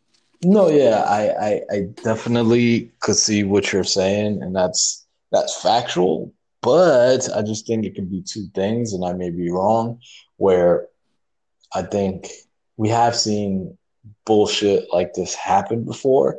I don't know. I, I, I, I, I think there was a Raw segment or something, or I don't know what it was, but I was like, okay, wait, isn't that a legitimate pin? How are you going to end the match like that? Another example we saw it was uh, the Fiend versus Seth Rollins, where beating the shit out of him, you know, with chairs, ladders, and he just smacks him with a mallet, disqualified. you know what I'm saying? Like you're you're, you're disqualified. So like, okay, so WWE, your shit Yeah. booking. exactly. There, I think that's just why maybe fans were kind of like, okay, whatever, you know, because shit booking like that in the past. Also, it could just be a fact where I feel that everybody was kind of aboard the Io fucking uh, Strowman Express. Kind of aboard the Io Express, and I think the fact that Io won it, I think everybody wanted to see Io win. They were just Yeah. like, okay, however the fuck it happened, I don't care. I'm just happy that we saw Io Shirai get the title finally. Because a lot of people, you know, I I'm one of them felt that you know this title should have been on her a little bit before, but I think the timing is great. You get what I'm saying? Maybe a little bit before, Mhm. but I think the timing is great. So um, maybe that's another thing where they just accepted it. Um, overall, great match. I know you had a problem with fucking Rhea Ripley's white boot. like, Shit bothered the shit out of me all day. I don't know why. What is this? What is the significance of this? Please tell me. what is this sorcery? No, I, I loved it. I loved it. Um, it was just, it was very different. I think it was just cool, you know, to stand out. It also made her stand out, you know, because Rhea Ripley is definitely a star down the line. So it kind of made her stand out where people be like, oh, she's the one with the white boot or whatever. You know, this could be her little gimmick, trademark, whatever it is. Um, I think overall it was a great match where we saw Io as well jump off from the fucking prop in the background, you know, from Yeah, that was beautiful. yeah, that was great. You know, she's just so phenomenal, bro. Like, you know, genius as guy she is. She looks so graceful with her moonsaults, with her fucking uh tope suicidas, you know, her planchas or whatever you want to call them. She looks great. Um, and I have no objection, bro. I think legit, if it's not her, maybe Dakota Kai, but I think great choice, and I think Io will carry this women's division, fucking rightfully so. Yeah, You know what? I'm gonna say this. I think Io's getting called up sooner than later. Yeah, I can see it happening sooner than later. Mhm. But I think she'll have a she'll have a, a good run in NXT with that strap, bro. Right now. I think it's summer and that's it, bro. I I know that's harsh to hear. Mm. Um, because I see it like this: the, that NXT locker is so deep right now with women, it is. It is. Yeah. and they're playing catch up because of Charlotte. They're playing catch up, so it's like, do you risk making another star right now off of Io's success right now, have her get called up, or do you let Io have this like astonishing like title reign? Well, I can see it both ways. Mhm. But if you prolong the feud, oh, sorry, if you prolong the title reign, you're gonna miss out on opportunities like like a Candice LeRae getting the title shot or winning the title. Because I think a person like her, for her character to work with Johnny Gargano, she needs to be women's champion. I would even love the fact that she's champion and he's not. That shit would crack me up all the Yeah. time. Like she's the man of the relationship. That would be great. yeah, I agree. Like with you. that works for that for them, but you that has to open up with the title. Also, Mhm. too, like Dakota Kai, you need to capitalize on her right before she starts getting cold because she's been really hot for about a good six months, and Yeah. nothing's really come come with it besides um, Raquel right now. Mhm. So true. she needs something as well. Um, you have Shotzi, who's really getting bigger left and Mhm. right, day by day. And I think if she doesn't get at least a bigger push, Vince might just call her up just because of her personality, rolling Yeah. around a tank and shit like that. She just might get called up for the fuck of it. So it's like you have Chelsea Green, you know, you have a whole bunch of fucking people out there, uh, including people that are still learning the ropes, like Zion, Zia Lee and whatnot. So it's like Yeah. there's a lot of talent fucking there, bro. It is, it is, it is, and that's why I go back to like day one when I saw Charlotte win the fucking strap at WrestleMania, where I said this is going to put a halt on the women's division in NXT. And it kind of did in a way. I mean, people sit here and say, no, it brought eyes to the female division, which is their strongest division right now, probably in most wrestling industry in the US. You get what I'm saying? Um, but in a way, it hurt it. You know, like you said, we got Dakota Kai, who's been fucking hot, but we haven't really got nothing out of it. Which mm-hmm. the match which her and Tegan Nox, bro, they're phenomenal. Like I think that was one of my favorite moments in the first match of the night where her and Tegan Nox went at it. They're just so great in there. They're just, you know, great dancing partners. Um, Io Shirai, Shotzi Blackheart, um, fucking Rhea Ripley. Eventually that strap will probably go to Rhea Ripley. I don't know what strap Again, it is. Yeah, Rhea yeah. and Mia Yim as well too. Like these these That's women. Enough. And then you're you're mm-hmm. also NXT UK, whoever fucking floats over from from there to NXT, it's like Toni Storm and shit like that. Like, uh, like it's so deep. Like, do they need another title, or is it that well, something we, has to ha- happen with this? We saw, we heard Dakota Kai say that you know they she feels that the NXT women's division needs another fucking title. That's just because how deep the talent pool is, you know? Um, so um, I don't, I don't, I think another title would be good, but I just think it's just maybe a thing of also moving the balls. Let's get this rolling first. Let's capitalize on who's hot. But, you know, let's just organize better the division. Another title. Agreed. Would, yeah, another title wouldn't hurt him though, but I just think it's just a matter of you know, let's just organize it better and capitalize faster and stuff like that, in my opinion. Because perfect name, Mia Yim. People have been clamoring, and Mia Yim has been doing her thing, and she only got like one or two titles. Look at fucking Bianca Belair, bro, hot. She she probably could have carried that division at one point. Where did she go? She just got called up to the main roster, you know, so, and doing nothing, nothing. Yeah. They're doing nothing with fucking Bianca Belair, bro. Exactly. Oh. Mm-hmm. And she's fucking great Killers. talent, bro. Yeah. Killers exactly. in the back, they ain't doing shit with them. I'm telling you, yeah, bro. So, um, I don't know, but yeah, I mean, eventually that strap is gonna go back to, you know, uh, uh fucking Rhea. We may see a call up. It, it would suck. Where I would love for Io to like legitimately kind of not cement her legacy, but you know, do her thing with that title. I would because Io is fucking great, you know. So if she gets called up fast, it would kind of hurt me because I would like to see her solidify her thing down there in NXT. But um, I don't know. I mean, I think she would do good on the main roster and it would freshen it up, honestly. So we'll what do you think if that would be maybe the the tear between Kairi and um and? Mm-hmm.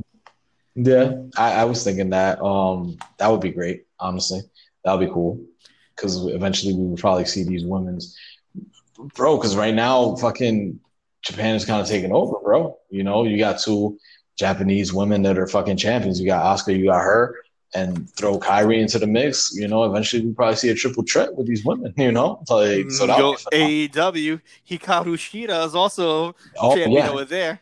Shida, yeah, bro. I'm telling you, it was a fucking Japan takeover, man. So, um, yeah, I would I would like to see that, bro. Honestly, all three of them go there, go to town. I I would like Mia Yim to get called up as well too. I think that if you're not gonna throw another title into yeah. NXT, um, throw her up there because she would be a great asset for the women's division on Raw or SmackDown. I think she'll give it life. I think she'll give it a lot of uh, new blood.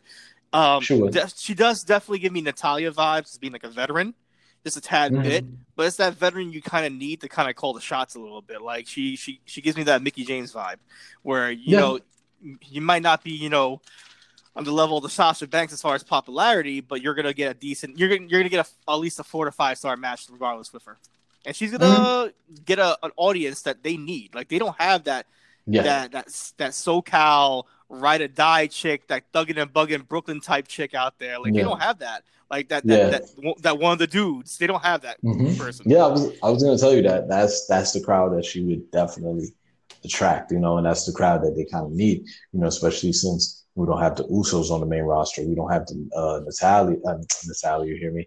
We don't have the Naomi. And like you said, you really haven't had a SoCal chick. Like you said, you know, fucking going out there thugging it up and stuff like that. And from a female perspective, it Mhm. definitely will bring in new eyeballs to the product. So um, I would like to see her get called up.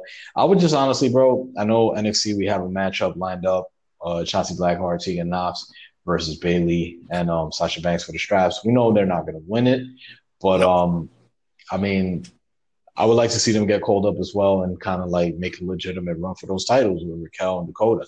Bro, there's just as crazy as it sounds right now. NXT, I mean, NXT, WWE overall should be capitalizing on their female division because that's the strongest right now in the product, in my opinion. Honestly, Yep. True. You're right. You're a thousand percent right. Like that is the future of your brand, the future of your audience right there. Um, if you want to pull new viewers in, it's going to start with the females, honestly, these days, because right now the men are always going to be there for you. The men are always going to, from, Mhm. from a young age to an old age, you're either going to come back or you're going to get Yeah. a new viewer, regardless. But it's that, it's that new girl that you capitalize on who's going to be a fan for life, and that's so rare. I talk about um, uh, my daughter, both my daughters, um, that they, you know, my uh, my daughter Francesca, she got into wrestling because of me because she saw wrestling right, you know, back and forth with me. She's like, I guess I'll get into this with him, and she gravitated to people like you know Becky Lynch and Paige and whatnot, the start of things. And for the most part, she got into it, but she kind of fell off because the main product was starting to be like shit. it was yeah, Uh, it wasn't the star standing out to her. so you know my second right here uh sophia she looks at it and she she really wasn't into wrestling whatsoever until she you know me and her got together. You know it, she's um a daughter from my girlfriend of course. Mhm. um and when i introduced to like wrestlemania you know, for the first time i just had it in the background. She was like who's that girl with the blue hair? I'm like oh that's sasha banks. I'm like oh well she seems pretty cool. Does she do anything besides stand around? I'm like let me show you little girl. Or- Let me take you down memory lane right now, which is not that far. It's about a good 5 years Mhm. ago. yeah, And you know, I put the WWE network on for her, and she's she's about to turn ten. She's about to turn double digits, and she is enamored, and she is oh really? um just she is just engulfed everything of what Sasha Banks was in NXT, what Bayley was in NXT, Charlotte, Becky Lynch, um, and just those golden days of NXT in Brooklyn That's and whatnot, that main event. And that's all she talks about now is that, you know, well, she wants to watch NXT, she wants to watch the new girls, who's who's this girl, who's that girl, and they show her mm-hmm. this, and she's just a fan. A fan of that right there. That's great, bro. That's great that she's just fucking because literally, I mean, like you said, it's not it's not like you know yesteryears. This is like five years ago. Legitimately, you had great fucking matches in NXT. You know, the, the the Sasha Banks and the Bayley, the Iron Women match. You know, she's she's legit growing up on some great female wrestling and talent. You know, Mhm. so that's that that's awesome, and that's a great pedigree for her to just like get into the sport, man. That's awesome that you put her onto that. Honestly, But what sucks though, Oh. as I, I I feel from my from my daughter Francesca's side, is that once you look to the main roster, you're really sc- trying to scratch the surface of what's good female wrestling and what's like hoochie mama Yeah. stuff. And sometimes, like like I said, these days we're not really watching like great wrestling on Raw or Mhm. SmackDown. We're just watching angles and Mhm. angles and fucking angles, not the Kurt angles, just regular fucking angles, and it's it's a little bit disheartening, just a tad bit from from from from their perspective. no, no, perspective as well too. no. I agree with you a thousand percent because you know, speaking about both of your daughters, you know, we're also just speaking about other, uh, you know, young girls in general, where you had the page, you had the female revolutions, you had, I'm sure, probably Francesca could probably gravitate to uh, AJ Lee, you know, um, Mm. you have things like that where She did. saw- She did. oh, look at that! You see, yeah, we, they saw that, you know, and now to just something that goes like we said earlier in the podcast, where we're getting once again we're reverting back to that diva style, where it's just a pretty face, not that much ability. Where, um, you know, also uh, this was a time where like you look at an AJ Lee, you look at a Shotzi Blackheart, you look like at a maybe a Tegan Nox, you look at a Paige. These are females that exude character. You know, young girls growing up, kind of like you know like the whole Liv Morgan angle. Kind of young girls growing up, you know, they see these characters, I can gravitate to them, you know, because she understands what I'm going through, or she knew what I'm going through, or she been through what I went through. You get what I'm saying? So it just this is a very sucky time for the female division on the main roster and for young women and young girls growing up right now. Honestly, bro, they can't gravitate. To you, Yeah. you want to know something about Liv Morgan? Why her character doesn't work? Because there's no confidence in her character. Little girls and boys as well too.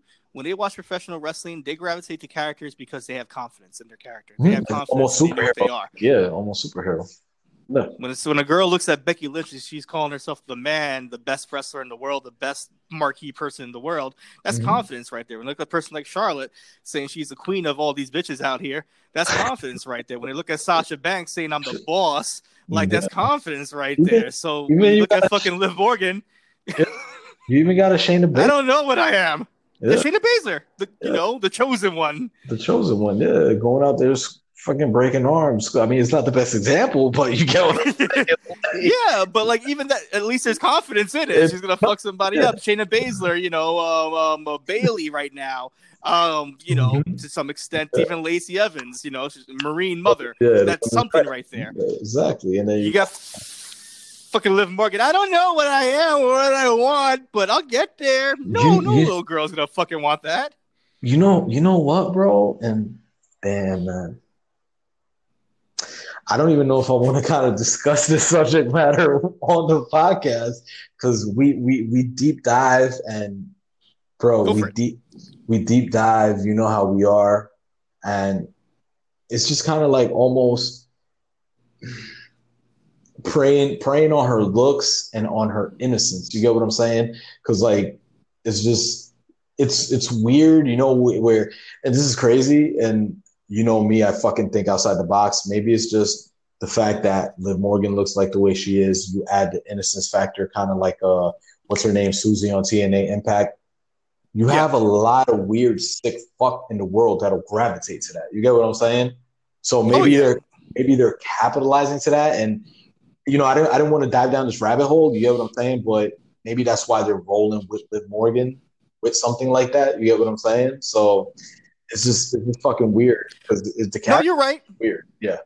You, you're right because the Susie character definitely is gonna be a spot on for some kind of male or female fetish out there Yeah. for baby dolls and shit like that. And Yeah. she knows what she's fucking doing. I get the character and I get the split personality, and that's supposed to be the innocent side, but no Mhm. fucking you know rightful person's gonna walk with a little fucking what is it the little dress that goes up to her fucking vajaj right there and a little fucking little cleavage spot for you to look at her tits and shit like that and just pretend that she's innocent and like a little girl that's kind of fucked up a tad bit i love Su Yung but that's kind of fucked up a tad bit That's what I'm saying. It is, and that's why I kind of feel like we're kind of seeing that with Liv Morgan. You know, we see that little innocent, you know, that little where we saw her with the little Harley Quinn gimmick and jumping around, and then now we got this. I didn't know what I want to do with myself. You get what I'm saying? And then we kind of see, um, yeah, go ahead. the harley the harley quinn kind of makes sense because it's more of like a cosplay gimmick yeah, i could see that kind of go through this was supposed to be a femme fatale gimmick right off the back this was supposed to be like.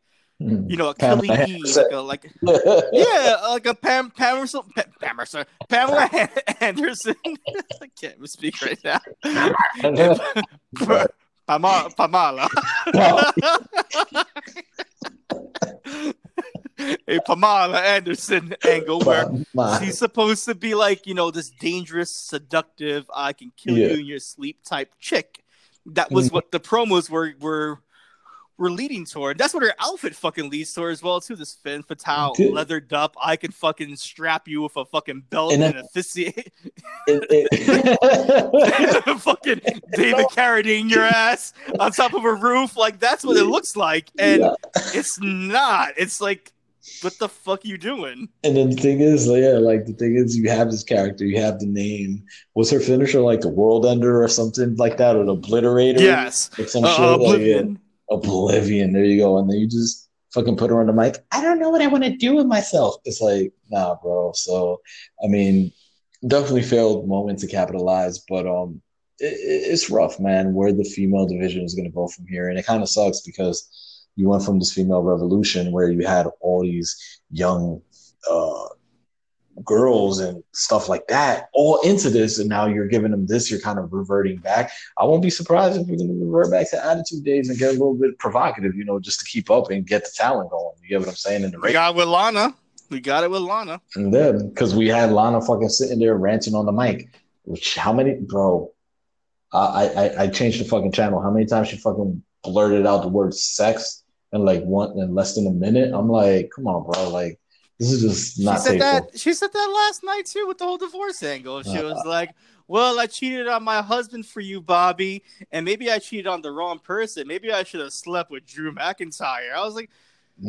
"Homegirl, you don't sound great." And then here's the part. Is- I know you didn't watch it, but this is the part that really got me aggravated. Like it got me super aggravated for character. Yeah. So Mm. MVP is talking all smack to her. Bobby Lashley is all talking all smack to her, rightfully so, because he cost him the match, right? Mhm. And she's like, "Whoa, whoa, whoa, whoa! Excuse me, I'm a woman, and you don't toss me that way. Oh, this era, God. I am a woman." And then you had some bitches in the background clapping, and then Yeah. it goes to like the whole. Well, I should have slept with this yeah. guy, and I should have done this shit, and you need me, Bobby. I was like, you had this whole stand up, like maybe even a face turn character going for you right now, and you just like slapped yourself. Like, how do you do that? bro, it, it, it happens, man. And I, I I don't know, yeah, bro. And we're seeing that with Alana, and I think that's why they're keeping her around. Reality and honest, bro. I'll be honest. This is a company that sits here and and like you said, be a star, but then you put out a fucking thought like Lana, bro, because she over here twerking on Oh. Instagram. like, Oh, oh, no, that that should be. Uh, I think that that went viral too because MVP did call her a thought to a live TV, which is Oh. the best thing I've heard Oh, in my life. did? I didn't even know that, bro. Yes. I didn't even know that. yo. I'm gonna, I'm gonna link you that right after this right now so you can Yeah. see that because he went straight up. I thought like you. I was like, oh, I'm telling you, done. See, oh, that's great. I didn't even know that, bro. And legit, I think that's why they keep her around because she a fucking thought, bro. Like all she does is twerk on the gram, show her fucking breasts on bikinis and all this and that, and it's just sucky because, like you said, you know, this is a company where you know it's supposed to be a star. You're supposed to have these females Yeah. to be role models, and Body positivity is supposed to be any kind of body. exactly. You know, we're not look, looking at looks only. We're looking at the whole complete package, mind and everything. And yeah, it's like you promote a person like you know Tamina and you know Nia Jax, who are both voluptuous women and sexy in their own right. Mhm. But then you have a person like like like like this chick right here, Lana, who is like the anti-establishment, the the, the, the diva, the fucking Eva Marie. Yeah. Ah, I can't believe I'm, I'm putting Eva Marie in a better category than Lana, but it is right now. No, no, I agree with you, bro.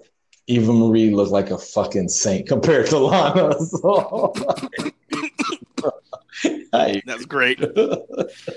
I'm done, man. But I don't know. Overall, we had some good events, man. Backlash was pretty decent. In Your House was fucking great, in my opinion. So I don't know, brother. Like overall, it was good. Mhm.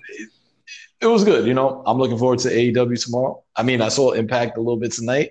It was great. You know, I saw Moose versus Hernandez. I was like, yo, bro, Hernandez is still doing his damn thing. You know, so like, Hernandez won't stop until the wheels fall off as well too. I love Hernandez. Um, um, Impact is always gonna be strong. I Oh, think hell there's just yeah. one thing that's missing from Impact, and um, oh, I think. Mhm. What do you think it is? No, um, maybe it's a big star, but we got um t- tonight we got EC3, his theme music. It got teased after the Moose victory. Mhm.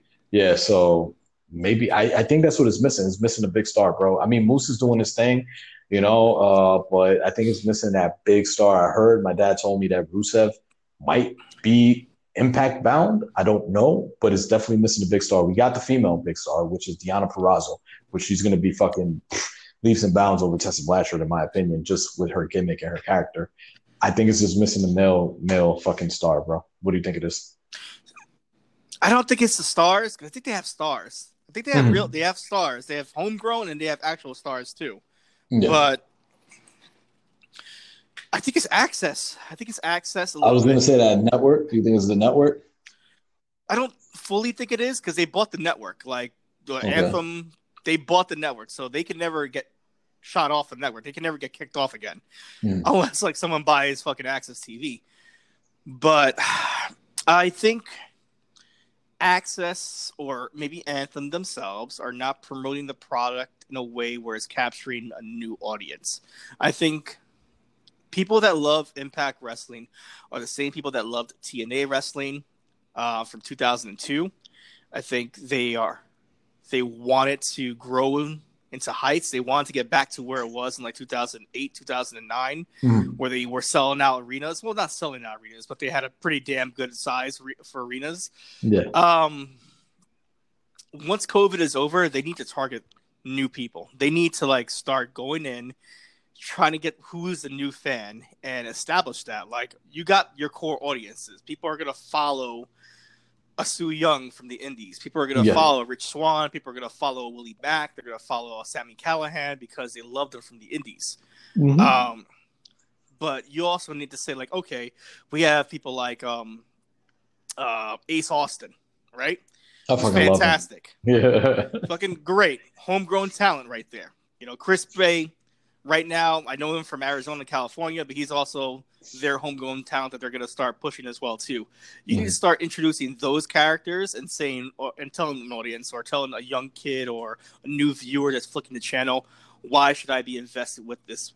And I think that goes along with access. Access has the ability, like Anthem has the ability, to like do UFC fucking specials, like fight Mhm. specials or character development specials. Fuck, you have a network. What are you gonna do? Play reruns of, the, of cops or some shit like that over and over again? No, like utilize it. Is- Utilize that time spot.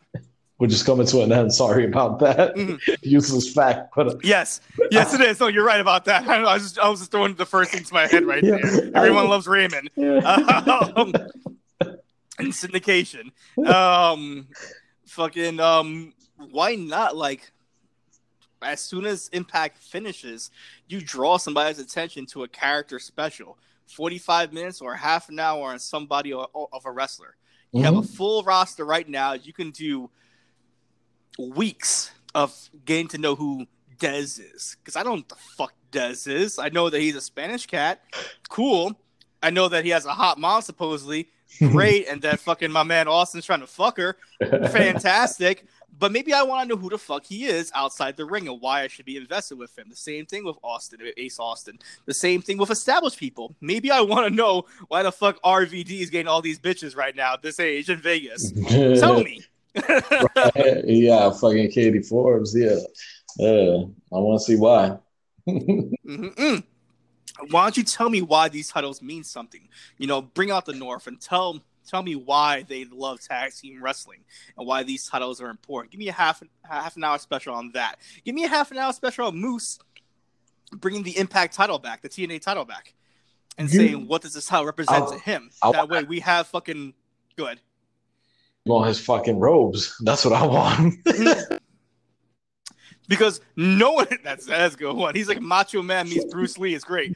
yeah, Um, Bruce Leroy. Um, yes. Um, I have no context of why the, the TNA Heavyweight Championship is back when you already have one heavyweight title. It makes no sense. And when that title is back again, like I get if you if you're trying to make this like the workman's title, like it makes sense then. But like like like an IC title essentially, like that would work. But like I would like context, and you know what? Give me that. Give me like 30 minutes after Impact on these characters. You you know what? They need to yeah, they need to it's gonna sound it's gonna fucking sound crazy and I know a lot of people are probably gonna get upset, but uh, they need to they need to pull the plug on the whole Tessa Blanchard, bro, with with, with a male Mhm. title. They need to pull that. They need to pull that plug, you know, go against Jordynne Grace. That's that's that. Keep Moose, you know, with the title, bro. Like they need to pull the plug on that because that's just kind of like making it all wacky right now with three titles. You're telling me, like you said, like, are you trying to make this the workman's title and make Tessa Blanchard with the legitimate one? So then what? What does that say about Jordynne Grace? Is is she fucking second fiddle to Tessa because she has a men's title? You get what I'm saying? It just makes it all fucking wacky, in my opinion. It does. It does. And if you like, I explained this to a lot of people before too. The whole Tessa Blanchard thing. Yeah. One, one is that to sound politically correct and whatnot. One is that she's a shitty person outside the ring, from what I'm hearing. Yeah, we That's we, one. Yeah, we can't sugarcoat that. We've heard that a lot. That she's a shitty person. Yeah. So that's one right there. And if your backstage antics uh, are are that bad, you know, s- racial slurs and things Mhm. of that nature, um, Put in put like in that female right there. down. Put in female talent down as well. Yeah, like like basically, yeah, degrading female talent like they're beneath you, whatnot. Mhm. Like um, that right there causes like an X in any kind of title run right there. If you can't be cool with your peoples as a leader, like when you have a strap, you're a locker, you're essentially a locker room leader, right? Mhm. No one wants, wants to fucking deal with her whatsoever in the locker room. That's I true. digress. Maybe Jordynne Grace because they're friends actually, but I digress. Two, the, her stature doesn't call for a heavyweight champion. I'm sorry, like it, It it doesn't. doesn't. Like it- when, when you're looking at people out there that look like they could punch you in the face, Tessa Blanchard doesn't seem that person. Maybe she could. Maybe her jaw could fuck me up. Yes, I definitely understand that. But at the end of the day, Oh, like like I'm more sco- scared of Jordynne Grace like breaking my neck with her thighs, her arms, or Mm. anything. She good. Um, she break my. mhm. Yeah. Yeah. I'm more scared of Jordynne Grace, you know, putting me in a headlock than I am a Tessa Blanchard. You know, when I look at a person that's going for that title, I think like a like a larger than life superstar. You know, a person that screams right now like Raquel, uh, Raquel, Raquel yeah, Gonzalez, right? Raquel Gonzalez, yeah. She could clothesline the shit out of me. He looks like a believable champion. You know Mhm. what I mean? Like um, ninth one in the world, Chyna, Chyna herself, right there. Yeah. Incredible person. It looks like she could beat the shit out of somebody right now. Hell, I'll throw this one out there. She's smaller than Tessa, but Big Swole looks like she could rip me a new one just by talking to Oh, me. Hell yeah, bro. Even even this chick, fucking, what's her name? Um, Bianca Belair. She looked like she could fucking toss me around as well too. uh, she could toss me around and if she wants. Oh, okay. I mean, the, this chick, what's that chick from um NXT, the Puerto Rican chick? Um, I forgot her name.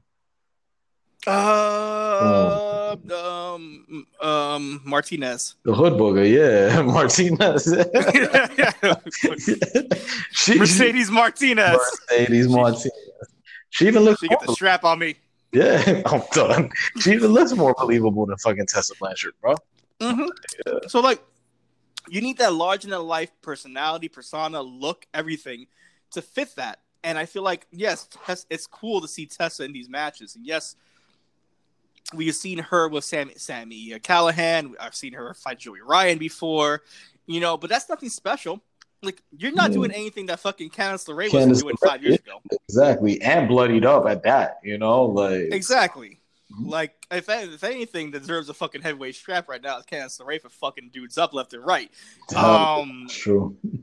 so I'm just saying, like you know, nothing that you're doing is special, and I know I'm not I'm not trying to make that sound bad in any kind of term whatsoever, but get don't get it twisted like you're the first person that's done this. Sexy Star was Yeah. uh, one of the first um, women to hold the heavyweight title in Lucha Underground. Right there, there's Mhm. been other people out there like Chyna holding the IC strap. I see You know. Beth yeah. Phoenix and um, Kong and other people have entered men's matches as well too. So you're not doing anything groundbreaking right now. The company is not on on your back whatsoever. Mm. The people that are there right now that are busting their asses, the people like the Willie Mack out there, that Oh, are yeah. five star matches right now. Impact is on their back right now. No, that that's true. I agree with you, and that's why I feel like it's time to pull this whole, you know, plug on this Tessa Blanchard thing, and it, it it's kind of gotten to her head, bro. That you see her where she's like, okay, you know, uh, what was that other organization where she thought she was a shit at? Um, Mm, was it Wow? Is it oh WoW? yeah, No, yeah, WoW. wow. Oh yeah, it sounds familiar. Yeah, I think it was wow. You know, and we've seen her get to the head. This guy's her head, like you said, and this is nothing new, bro. You know, and it's just kind of like also legitimately, in my opinion, hurting the fucking wrestling industry in the general because now we hear Charlotte Flair saying that she wants to make a run for a men's title. So it's like, uh, no, not this again. you know what I'm saying? Like, Yeah.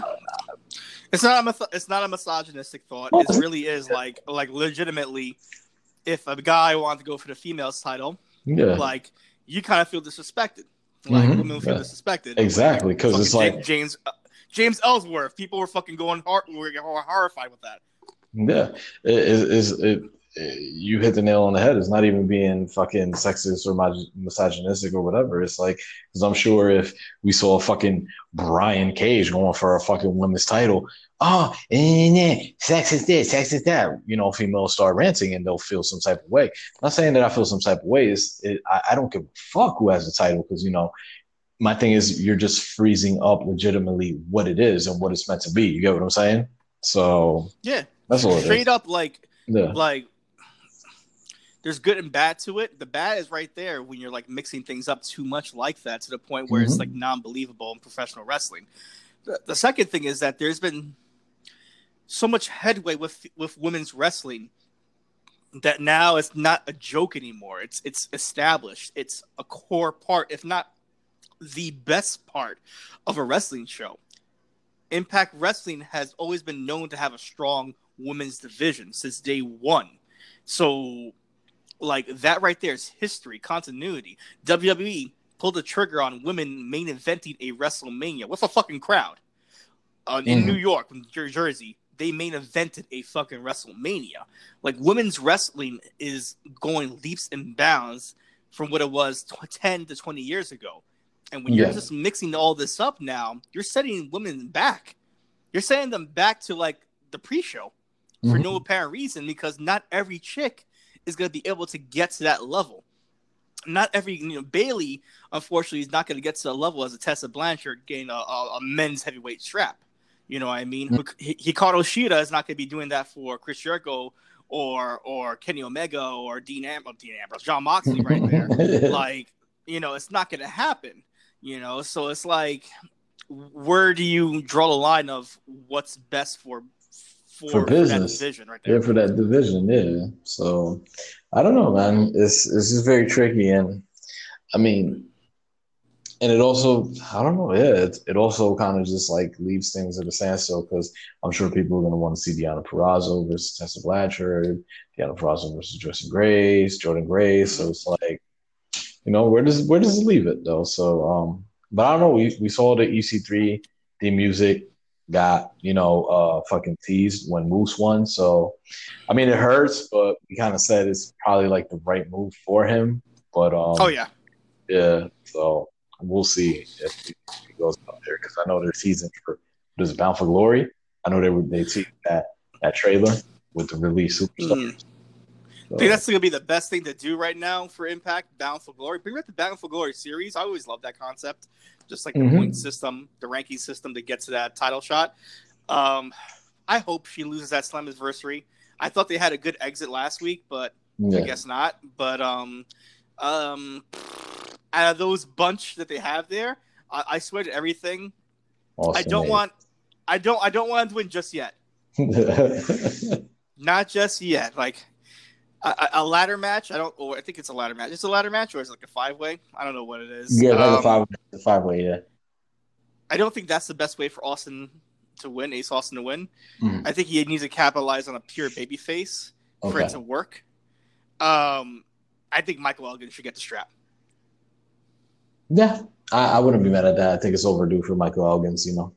Yeah, um, he's been coasting way too much at Impact, where he could have been a bigger star anywhere else. I think he's just waiting mm-hmm. for that opportunity. Yeah, I agree, and I think you know um, the whole Brian Cage was kind of stumping him. Um, I think yeah. it's time for him to just pull the trigger on Brian Elgins, uh, Michael Elgins. I mean, um, that was the yeah, best thing I've heard there. I combined it, Brian. This is what happens when we talk about too much wrestling. This we get the Brian Elgins no, like it's a legit, legit this dude, you know, coming over from New Japan, fucking star, fucking stud, and he's just been coasting on Impact. So um, definitely the time. I, I mean, I would like to see it on Austin, but yeah, I think it's time for fucking Elgin to definitely get the strap. I agree. Yeah, yeah. Ace is um, he's young enough to deal with it. Eddie Edwards doesn't need that fucking title. Eddie oh. Edwards. I don't know what the fuck's going on with Eddie Edwards, but bro, he's a Eddie Edwards. Regardless of, I think he's in Impact, I think he's just he doesn't need a belt to be popular. You get what I'm saying? I think Yeah. he's just I think he's just fallen into that realm, and that's fucking phenomenal. Where you just fall into that realm, like the Undertakers, like the you know the Jon Moxley, things of that nature, where you don't need a strap to be popular. So I think that's where he's at right now, in my opinion. Oh, kudos to fucking Sami Callihan, man. Sami Callihan, I think he's another person that deserves that strap one more time. I felt like it was way too early that they dropped the title on him. Mhm. Um, I heard he's been doing a lot of backstage stuff for Impact, so I, you know, he was a big person to push Tessa. He's a big Yeah. person that's pushed, you know, um, um, Eddie Edwards as well too. Um, Mhm. He wants to push Elgin as well too. Like he's a guy that sees potential in people and and Bucks as well too. So you know, I like Sami though. I always felt like he got a bad a bad deal everywhere he went to. I think this is gonna Bro, he got, he got a very sorry for cutting you off. He got a very bad deal in NXT with the whole Solomon Crowe gimmick shit. Like, Yeah. So that outfit yeah. was crazy too. yeah, sorry for cutting you off though. But yeah. No, yeah, I, I just um I hope that they continue with him being a main star or whatnot. But you know, at the end of the day, I, I see big things for Impact. It's just Mhm. sometimes I feel like Impact holds itself back from what it Yeah. could be. Because I think right now it's bigger than ROH. The Yeah, ROH is like going down the totem pole to to the point where I think even MLW is bigger than an ROH. Doing this, is doing this thing right now. Yeah, I agree. ROH is just at a very, very fucking stagnant point in in their uh, existence, you know. So um, I agree. ML, you know, Major League, things like that. And another federations that I do enjoy, bro. I enjoy AAA, you know, on fucking YouTube. You know, Mhm. Tuesdays and Fridays, I enjoy AAA and stuff like that. You know, and CMLL, and I I, I think Impact has held itself back, bro. Because I look at Impact and I was watching it today, and I was like, yo, bro, Impact could be so much bigger. It could, it shouldn't even be the number three right now. You get what I'm saying, or number four. It should be like legit that number two. You get what I'm saying? So It has potential to be a number two. Like it really does. Like if you just, I mean, they have Anthem, and Anthem is doing. I mean, I give Anthem some kind of credit. They're douchebags at, at, in some in some regard, but at the same time, like they're doing what they can. Like they bought a fucking network for Impact to stay on. Like- So I don't know. I don't know who the blame goes to right now, but Impact needs to do something. It can't just coast. Like NWA Yeah. right now is coasting. Yeah.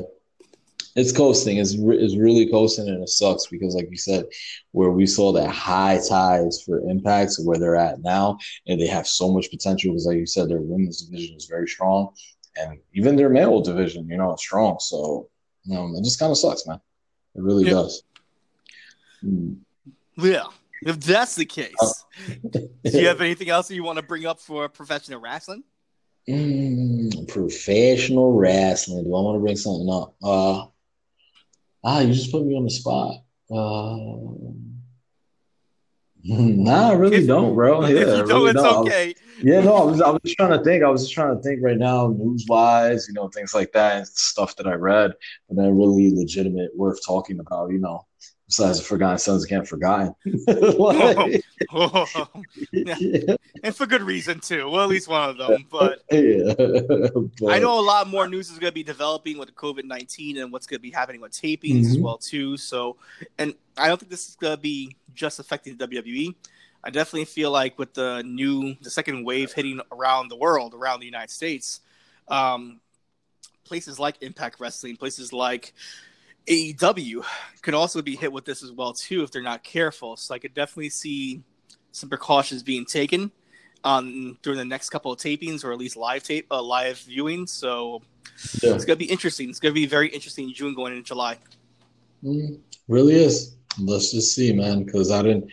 That was just news to me where you said Arizona got crazy out there, like you know, over NY. So yeah, that's that's wild, man. A little Mhm. bit, a little bit. We're all, you know, we're all staying pretty safe and doing Yeah, what we gotta do during the quarantine. Yeah, you definitely stay safe out there, brother. Yeah, because that's fucking crazy. When you told me that, that shit fucking left me shocked. Because I know NY was up there in numbers in Jersey, and to find out AZ and you know all y'all out there, you know, so definitely, definitely keep safe. Right. Which I seen We're doing our best. Yeah, I seen the picture of your pops on the gram taking in his son. I was like, look at my son. He's good by his pool. I'm good over here. You know, doing my best Umbrella Academy dancing in my Oh, on my own right here. So yeah, we're gonna yeah. be all right. you got to put your whole family. You got to get on your Larry tip. Like, yes, straight up. Well, sir, Uh, where can people find you on social media if they want to get in contact with you? Talk about wrestling, talk about anything, talk about your rants. Oh yeah, my rants. Definitely let's talk about my rants because I know I go off. Um but yeah, but um yeah, definitely people can reach me at my Instagram underscore J Rants. You can hit me up at my Twitter at LibraFills underscore. Um you can find this podcast all over the podcast world on Apple, Flick the Bean, Podbean, Google, Mhm.